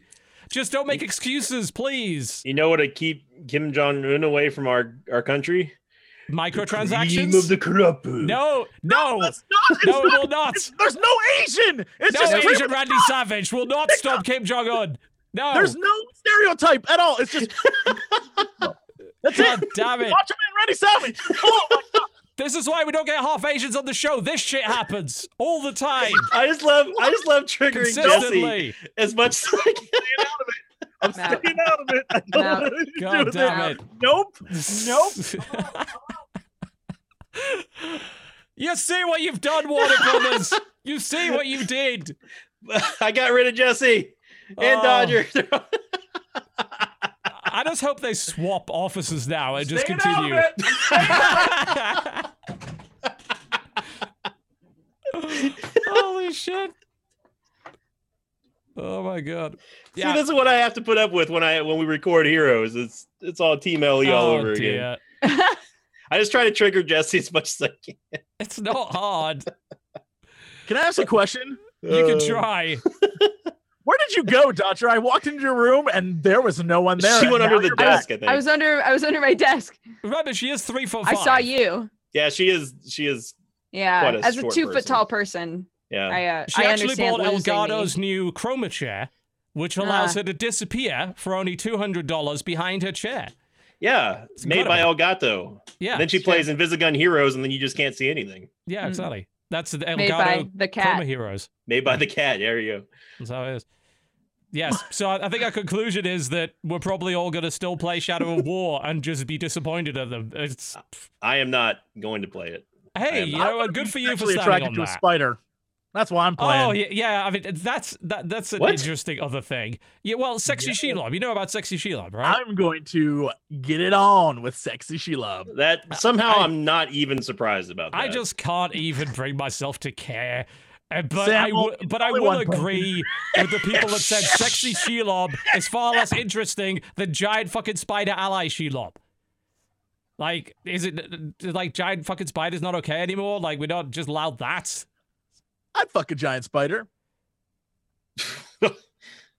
Cool. All right. Clip that out of context, folks. Thank you very much. Appreciate it. It's going to be a clip show. It's going to be Clip very. that. But, I, Clip but I'm the one. I'm the one that. who triggers all the outlandish reactions. Whoa, Yeah, calm absolutely. it down. Goddamn half Asian guest. Cream Every time. No.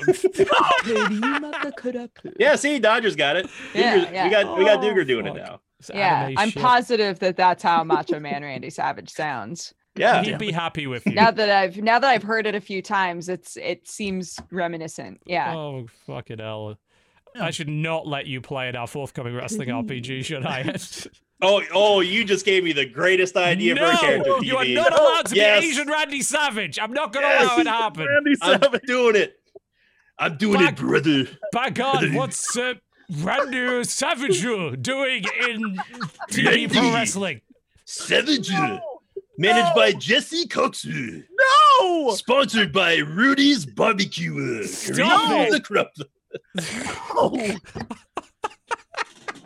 What's happening to us? I don't know. Yeah, It's a great idea, TB. Thank you. I needed an identity for the character. Hey, what games are coming out this week? You are no, you're not getting paid for the promo deal anymore. I'm not going to give you money for it. God. Fucking Can't. Warner Brothers. It's your fault. Best character, the It's best character that we could create with Thanks, all Jesse. the money we have. Yeah, thanks, Jesse. Oh god, I don't know if there was anything else on the on the sort of block this week for news. I've, Uh, it's, I mean, we've dealt with this Hellblade thing, and we still don't even have a fucking answer to it. We've dealt with that. Uh, Steam has launched a thousand games in seven weeks following direct introduction, which has basically made our release section completely fucking useless. So thanks Great. for that. Uh, we're gonna do the same thing we did the past couple of weeks, which is just look at the list and pick out a few things that look kind of interesting. Because Okay. this is this is fucked.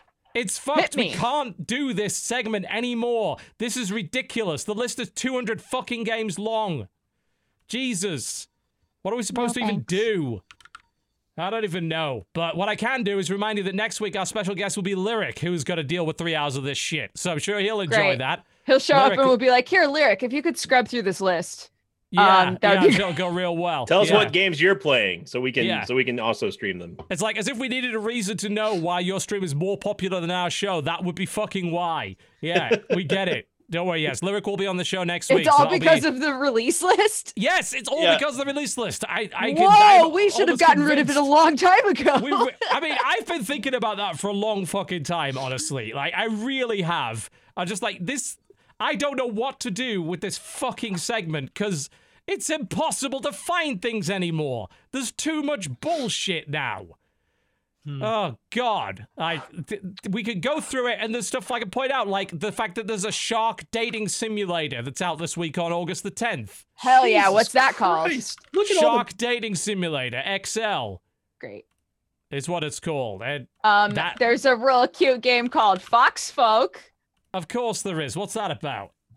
It's a game about family, about the great lengths we would go to for them. Survive as the head of a small family of foxes, unprepared for the winter. Jesus Hunt for small Christ, animals, saw the weather the blizzards, and thing. gather firewood. It looks cute. That's like your Oh. game. That's like your life. Look at them. Ah, they've got little they've got little beds and stuff. Ah, adorable. Apparently, there's just like a hundred fucking dumb parody visual novels every week on fucking. It's a three dollar game. So there's that. That's all you need to do now. Just release a visual novel and make Hmm. some fucking easy money. I can make a visual novel. In fact, I have at one point. I've been trying to for years. I was gonna say Easy. at least one of us has begun that process. I want that so badly. Hook me up. the only game that I've seen that TB just gave me the list to is Impossible. What's I love- impossible? Ball, what What's is that? I love the name itself. Imagine Pong. Okay. Imagine a Pongo with five. Stop no, I'm not it. gonna, I'm, I'm not gonna do it. Imagine, imagine, imagine Pong with 500 balls instead of one. You can rotate your bat, Okay. giving you fine control over which way every ball bounces. There are a different number of different power ups oh, to collect, including Invisible, Inversion, and of course, Impossible. Up to four players can play locally in three different game modes. Impossible. But it has no online. Uh, yeah, I mean, it says multiplayer, but then directly below it just says local multiplayer. That would actually be fun if Yeah. it would be online. I would say. Yeah, I Mm. always feel like those games sort of go to hell whenever we hear that. It's like, does it have online? No. Okay, fuck No, it then. it's like we don't live next to each other, as as far as I No. know. So you know, I mean, yeah, those guys in the office over there are totally fine with it, but yeah, Yeah. it, yeah, I mean, uh, that that's a dumb little two dollar game that might be kind of fun, and two would bucks. pro- yeah, and like, I guess if you had people nearby, sure, why not? But not having that multiplayer aspect is is a bit of a pain in the dick. Uh, it, it looks absolutely Yeah. bonkers. That's what I love about it. Every Yeah. game in this list that has a name where I'm like, that sounds like it might be interesting. I put it in and then look at the pictures and I'm like, nope. Yeah. Dodger, Oh, what- how did how did you miss Cat Quest? Where's Cat Quest? It Uh, doesn't look like oh, a game there it is. would actually enjoy. Oh, okay. I won't didn't even look it up. I'm just looking I on the don't, list I right don't it now. has want my a free heart to demo be you can check out though if you want. It's an open world looked at- RPG with your awesome world of. It actually looks like they put some work into this, by the way. This doesn't look like it's actually a joke. Now I have to search for it. Yeah, the, as dumb a name as that is, this actually looks like a real game and actually doesn't look too bad at all. So might be worth a look. There's a free demo of it. This is the annoying thing about this, because like you've got a list of 150 stupid names, and you can't tell which of them it might actually be worth your Yeah. time. That's and which literally what isn't. I was gonna say. Is all of the ones that have a cool name, I look at and I'm like, End up being eh. shit. but I just know that some of these ones that are like time battle eight. If I looked, I'd go, whoa, that looks dope. Yeah, They made visit a meowsing locales. Which you know, screw anyone that says anything like that. But you know, uh, Graceful Explosion Machines out this week, which if I recall correctly was on Switch, which is a pretty cool shooter. Uh, You've got a quad weapon array, and the art style's kind of neat. Uh, yeah, I looked at this on Switch, and it looked like it might be worth a, uh, a, a gander. It's on PC now as well, so there's Um, a thing. On August 9th, a game called Fictorum is coming out. It looks kind of cool. You play like a wizard. You like run around blowing shit up.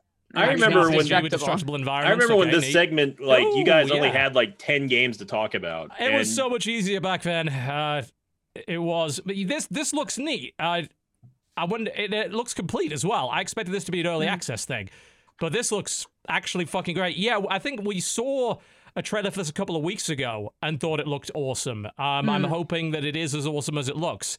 Because like they had the dynamic fucking wall destruction and everything. It's like, yeah, this looks Right. yeah, this looks like serious fucking fun. I hope that it's as good as it looks. Is it? Um, the sorry, go ahead. is it? I guess it's not multiplayer. Oh, single player. I just saw it in the tags. It's single there. player only, yeah, which is probably for the best because, like, it's like, Yeah. hey, let's do all the things, and it ends up just being a waste of time. Uh, there's a new version of Sine Mora that's coming out. Sine Mora is a really fucking cool shooter. Uh, Sine Mora EX is the new version. Like, at one point, you fight a giant train because Hmm. you do, and that's great. It's a really, really fun side scroller with a really cool um aesthetic. I think it's on Switch as well, which again, Do you good- good value suplex for the that. train though? No, you don't, but you do shoot the shit out of it, which is Okay. cool enough. Uh, let's see what else there is. What the fuck? There's a BDSM visual novel called Cat Girl. Of course What? there is. What Yeah. the fuck? I no, I'm not going to show any more of that. I just saw the fucking thumbnail, and that's enough for me. The Thank you very thumbnail much. is enough. Yeah. None Yeah, of it's even in swiftly English, on. though. No, it's not. All right, I immediately regret looking this title up. You're Yeah, welcome, uh, everyone. Thanks, I don't Dodger. regret it. I'm just disappointed. I don't know what they're saying. Ah, there's a new Probably version of Crash important to the plot. Day. Um, in Probably. 2006, there was a game called Crashday, which was kind of neat. Uh, which was kind of about crashing cars and weapons. They're making, they've got a whole new version of it with uh, new features and Steam Workshop support and everything. If the price is right on that, that might be worth a look because that was actually really fun.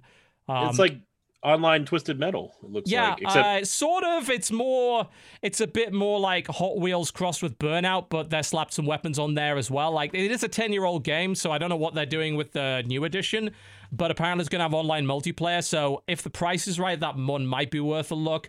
Obviously, today we did mention that Hellblade is out. That's the major release of the day, so people are aware of that. See if there's anything else in here that sort of catches my eye. now I have to see what flat fat cat is. Yeah, I I uh Fat cat or flat cat? Flat. it's called fat Flat cat. Fat Cat. Of course it is. Yeah. Uh, yeah. I can't even find that flat fat cat. It's, It's all one word, and it is. oh, of course it is. Yes. Oh dear. Uh, yeah, that looks like garbage. Uh, it's the best way to describe that. Look at that. That's shit. Uh, oh, uh, Sudden Strike Four is coming that. out on August the 11th. I did play a little bit of the beta of that. That's uh, if you're looking for a World War II RTS that doesn't have any base building in it, then Sudden Strike is an option for that.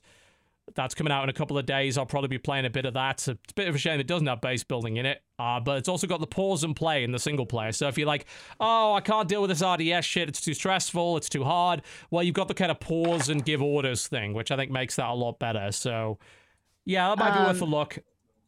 Mercury Cascade into Madness looks like a really cool like it, the UI reminds me a lot of Chrono Trigger. It's a cyberpunk RPG. Okay. Yep, I'm There's going to the- that. Damn. There's this first single off of our whatever that made up band name that we came up with, Solitairica or whatever. Ca- Solitairica Cascade into Madness. Yeah, there you Yeah. go. That's that's the Yeah. song It's a good title one, right yeah. there. Great. I like yeah, it. l- looks a Give wee it. bit RPG maker, but you know that doesn't necessarily make it an, an invalid game by any stretch. Um, yeah, it doesn't look too bad. You're right. It does definitely give me that Chrono Trigger vibe. They use the ch- the chiller font. I can already tell that it's the chiller font in the, Oh, in for the, the, that trailer. Kukui game. No, for the Mercury uh, Cascade into Madness. game. Oh, They- if you uh if you go look at the Kukui game, they literally The- everything is the chiller font. Of course. because why not? What's this Hmm. Heroes of Civilizations thing? Oh, it's oh okay. Strategy based free to play card game. All right.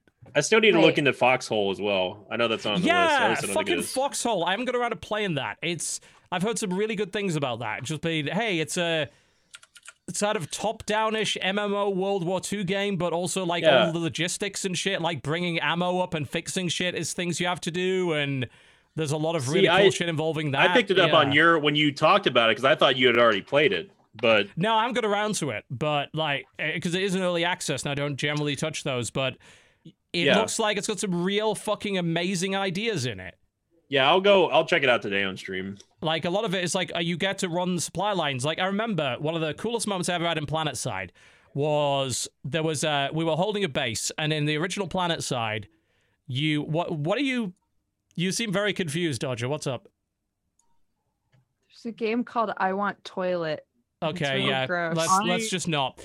These let's are just all not ter- ever. I'm just closing Steam. I'm Mhm. done. It's for the I've best. looked at There's- as many games as I want to. Yeah. So, the only I'll- game that I've seen that looks cool is is Lobster Empire. Lobster Empire. What the fuck's that about? It's a. It looks like it's a base building city sim, but Oh. based on you getting like harvesting lobsters. Lobster Empire Okay. is a game where you build your lobster business and develop ways to create long-lasting lobster resources and profitable Sure. lobster fishery I'll, through pl- conservation that if it was research. good. I'll play a good tycoon game. But yeah, Yeah, I'll, I'll tell you this like brief story about the original PlanetSide, like what was really cool about that. Because you're looking at like Foxhole and thinking supply runs, logistics runs. That sounds like boring shit. Actually, it could be some of the most tense fucking shit ever. In PlanetSide One, bases had a system uh, where everything was run by energy, and you had to deliver that energy from a warp gate in this like barely armored fucking thing called an ant. The ant had to go to the warp gate, collect the energy, then drive it back to the base without getting blown up. And if it got to the energy thing and it recharged the base, that meant your spawn stayed on, your defenses stayed on, your shield stayed up. Super tense, like when a base got super low, because you could siege a base and drain that energy. And you're like, oh fuck, oh fuck, we need to get an ant out of here. Can we break the siege? Can we can we get an ant in from out continent? Can people escort it? One of the best moments I ever had in that game was driving an ant through a fucking swamp to avoid the fucking defenses and the sieged guys because like they'll never come through the swamp because you can drown in that and it's dangerous. I drove it through the fucking swamp, snuck it in, recharged the base at the last possible moment. Amazing fucking moment. So don't tell me that logistics and fucking supply lines can't be a really cool element of a game because they can. And if Foxhole actually has that, that sounds fucking awesome. It looks and sounds awesome. I need to. Yeah, I've heard a lot of good things about it so far. Yeah. Hmm. So Definitely I really want it in out. that. I think like as a group, we should get like four or five people together at least, and then go in on that, work as a squad, and see what we can do. Because I think there's possible entertainment in that. I know Mathas would be all over it. Yeah, yeah, totally. Yeah, so that that's pretty much uh, sort of our take on the release list, and honestly, like for the foreseeable future, I think that's kind of what we're gonna have to do with it. Yeah. It's just like, well, maybe we'll look at it beforehand. We all like see if we can find some standouts and just look at that because there's so much shit in there. I really want to do a better job of highlighting interesting stuff, and it can be really hard to do sight unseen. It's you know, it's unrealistic to Yeah. expect you to look at every single one. There, I mean, I know the I know chat can't there's see so it, but there's junk. it's pages of, of games. I can't believe that. That's just It's a been lot, like that for a while. Yeah, it, it really has. Like we collate the giant bomb release list with the Steam list, and that's how we do it now. Like b- before that, we weren't doing it properly, but we fixed that. And it's like, well, there's about a hundred, like 150, 200 games, and um, a- and a lot of it. I mean, there's shit like Adventures of Cock. Like, no, fuck off, just fuck off. party that with I want toilet, and you got yourself Yeah, a party right you- there. you- gotta- gotta go junk. No. Yeah, No. It's already gotten too much press. we can do No. a better job. Like, as you know, we're a popular podcast. We can be tastemakers. We can help distinguish this crap from the stuff that's worth looking at. And I want to do a better job at that. I really fucking do. So we'll be th- we'll keep thinking about ways to do that. We'll determine which is the cream of the Yeah. crop. Oh God, it had to come back to that. Is the cream of the crop real or isn't it? Like, I don't know. Callbacks. It's the staple yes, of indeed. comedy. Call back to the start of the show. Everyone's Hmm. mad on Twitter. Hi, Jesse. Hi. Yeah, I mean, that's pretty much us done with the Corruptional Podcast today. Thank you very much for watching. We didn't even talk about the International, the fact they had a real life donkey. What? There was. They brought a real life donkey in in the intro segment, dressed up as the Great. courier. Real life donkey. I, I, I missed that completely. You got to go watch it, man. The in- I'm- go watch the intro. The intro for that is like, if Valve had all the money, which they do, this is what would happen, which it did. and it's like I am very happy. You know, and it's a real donkey, not a fake one like VG Dunkey, who, as I've said, is not a real donkey, and the media won't talk about it. And it fucking it pisses me off. They need to get on this shit. Why are they suppressing this? Why are they censoring this fact? How is this allowed to continue to happen? Hmm. I don't know. Only Let's you can find about- the answer for us, TB. I only me. Yes, I. It's my Find out on now. the next exciting episode of Dragon Ball Z. Ah, tell us what's coming up on the next exciting episode of your channel, Dodger. What's going on? What you got? Oh God. Um, Not bad, eh? It's Convincing. I I stream. Uh, I'm trying to figure out my shit with YouTube, so enjoy. I do YouTube. I have a YouTube channel. It exists. Uh, but I've been mostly streaming lately. Because And YouTube has been fucking a lot of people over on ads lately, so understandably they've not been too enthusiastic to post shit. Holy shit! the, the numbers are just not. They're not great, but it's fine. It's fine. I'm I'm figuring so it out. happy that I'm like apparently the only person in the universe not affected by this. But okay, keep going. I'm too I'm too small for it to affect me, so it doesn't matter. I make apparently making three hour videos is a solution. I'm just saying. Anyway, God. continue. Um, but yeah, I do anime stuff. I do gaming stuff. I would love it if you would come and hang out with me. And that's about it. Yeah. You can be a burrito. You could Oh, be a no, no. burrito. Or not. Ever do that. Nice. It's Jesse, Freeze frame what you that got coming up this week? What's going on? He doesn't know. Did you? I'm sorry. Was Sinvicta? I think was talking over you. Did you say me? Yes, what you got coming on? What's Oh. going on? What's coming up in the Hell, week? hell if I know. Uh, like Dodger, I'm just. I literally drove across the country. My soul is broken, so I don't know what's gonna happen. I have to start doing like actually recording things and making stuff, and so just things. Things are gonna happen, and if you're down for crazy shit, then come watch a channel of a dude who'd fuck a spider. That's me.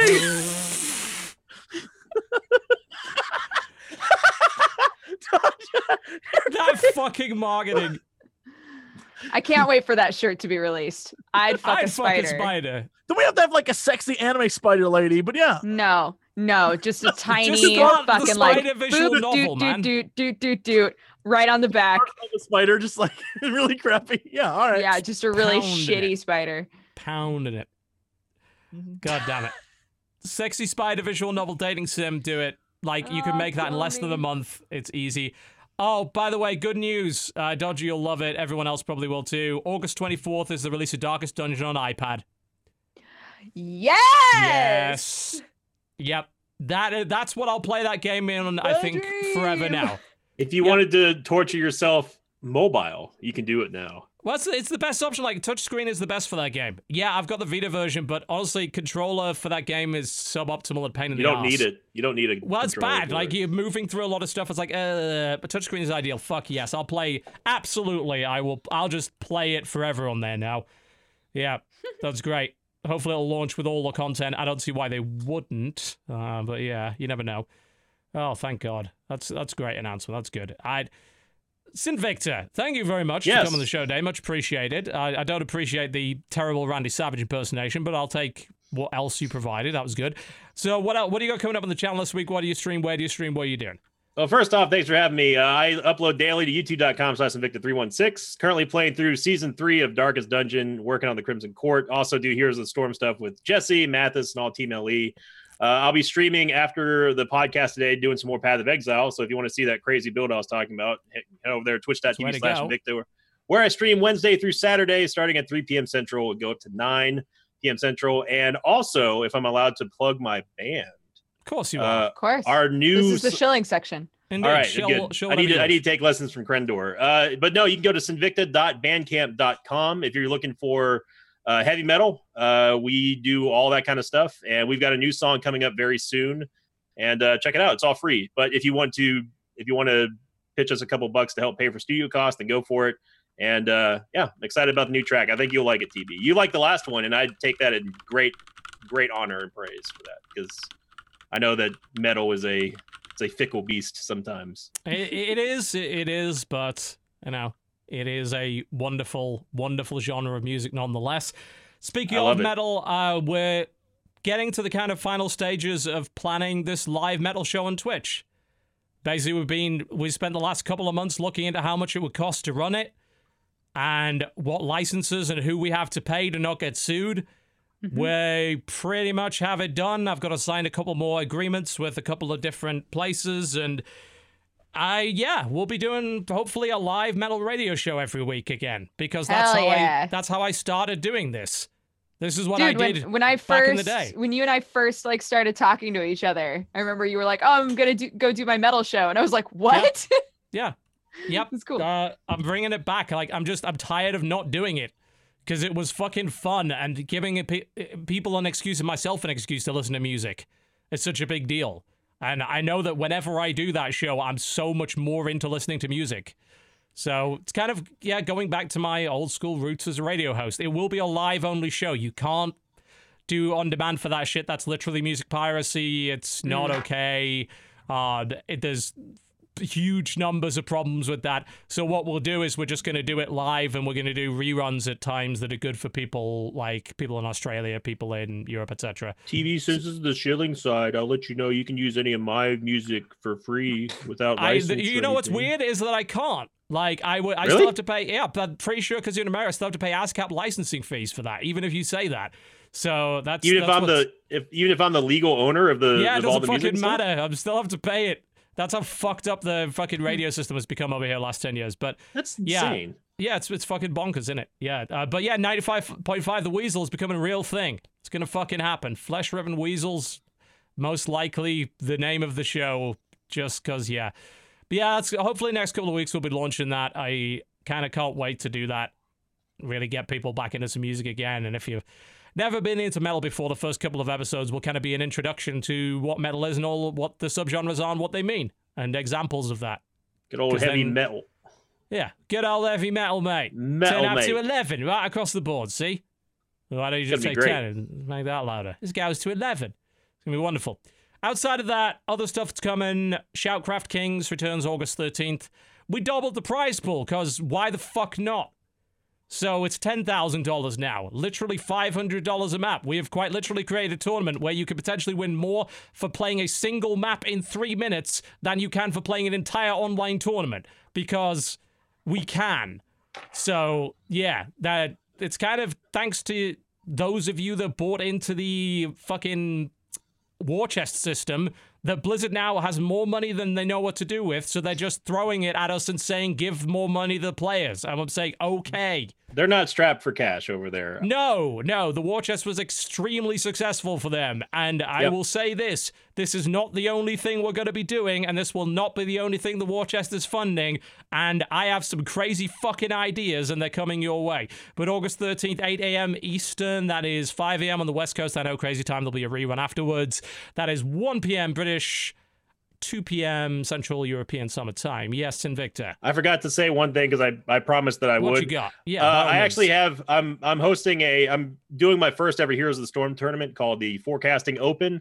Oh, uh, okay. We are registering teams for Heroes of the Storm. It's completely free. There will be prizes that uh, that we're going to be giving away, uh, provided by myself and uh, Blizzard as well. So if you're interested in that, go to my YouTube channel. The trailer is there. If you have a team of five, it's on the North American server. It's going to be on August 19th. And it's going to be an all-day affair. I've got uh, I've got four casters. We're going to have an entire team, production, everything. And uh, like I said, it's completely free, open to anybody of all uh, skill levels. So I, I'd like to get 10 teams. If we can get more than that, the more the merrier. Go out to my YouTube channel, check it out. And uh, sorry, I forgot to plug it earlier. Of course. Thank you, yeah, by all means. Yeah. Outside of that, hopefully some game streams this week. I do really want to look at a couple of things. There'll probably be a Lawbreakers stream. Most likely there's a couple of games. I still need to look at Sundered. Haven't got around to that. You know, God. There's that's the thing. There's so many fucking good games. You don't have to play ones that you don't like. Even though there's a bunch of garbage, there's also a bunch of really good things. So It's a beautiful cool. time we live in where we have It all kind these of choices. is. It kind of is. And as I said, upcoming, we do have that Invisigun thing. The date for that is currently August the 14th. So that's the Monday. There will be an Invisigun stream of some description. We'll drag some people in and hopefully we'll be able to test out that new spectator mode and see what people think of it and all that kind of good stuff.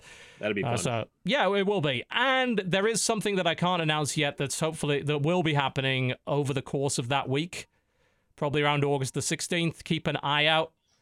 Let's just say, what am I allowed to say? Because I'm NDA'd up the wazoo for this. Uh, Jesse and spiders. No, n- there may be spiders. Jesse will not have anything to do with it. Let's let's just say there'll be a lot of war, lots and lots of war. World War Three, we already the know. Place. All over Twitter. the place. There'll be lots of war. Yeah, yeah. So just keep an eye out. There'll be stuff you're interested in, I think. And hell, I think that's actually when the embargo for the expansion for XCOM 2 lifts as well. And I just got code for that. God, I'm fucking busy. God, it's good time to be a person that likes video games. Jesus. Hell yeah, man. Really is. And metal. Really is. Yeah, indeed. Thank you very much to everybody for watching the show today. Much appreciated. As we mentioned earlier, our guest next week is the one and only Mighty Lirik. It's like, hey, it's the biggest streamer on Twitch. Let's see how that works out. I don't think that's someone we've ever streamed with before, is it? Like, we've never actively streamed with him. So we'll and I see am how not the that biggest goes. streamer on Twitch. No, no, I can confirm that's that's definitely not true. It will be interesting to see how that works out. But yeah, Lirik will be on the show next week, and we'll hmm. find you some good guests every Tuesday, 3 p.m. Eastern, here on the Co-optional Podcast. Thank you very much for watching. Thanks for your support as always. That's it. Goodbye. We'll see you next time. See ya. Bye-bye.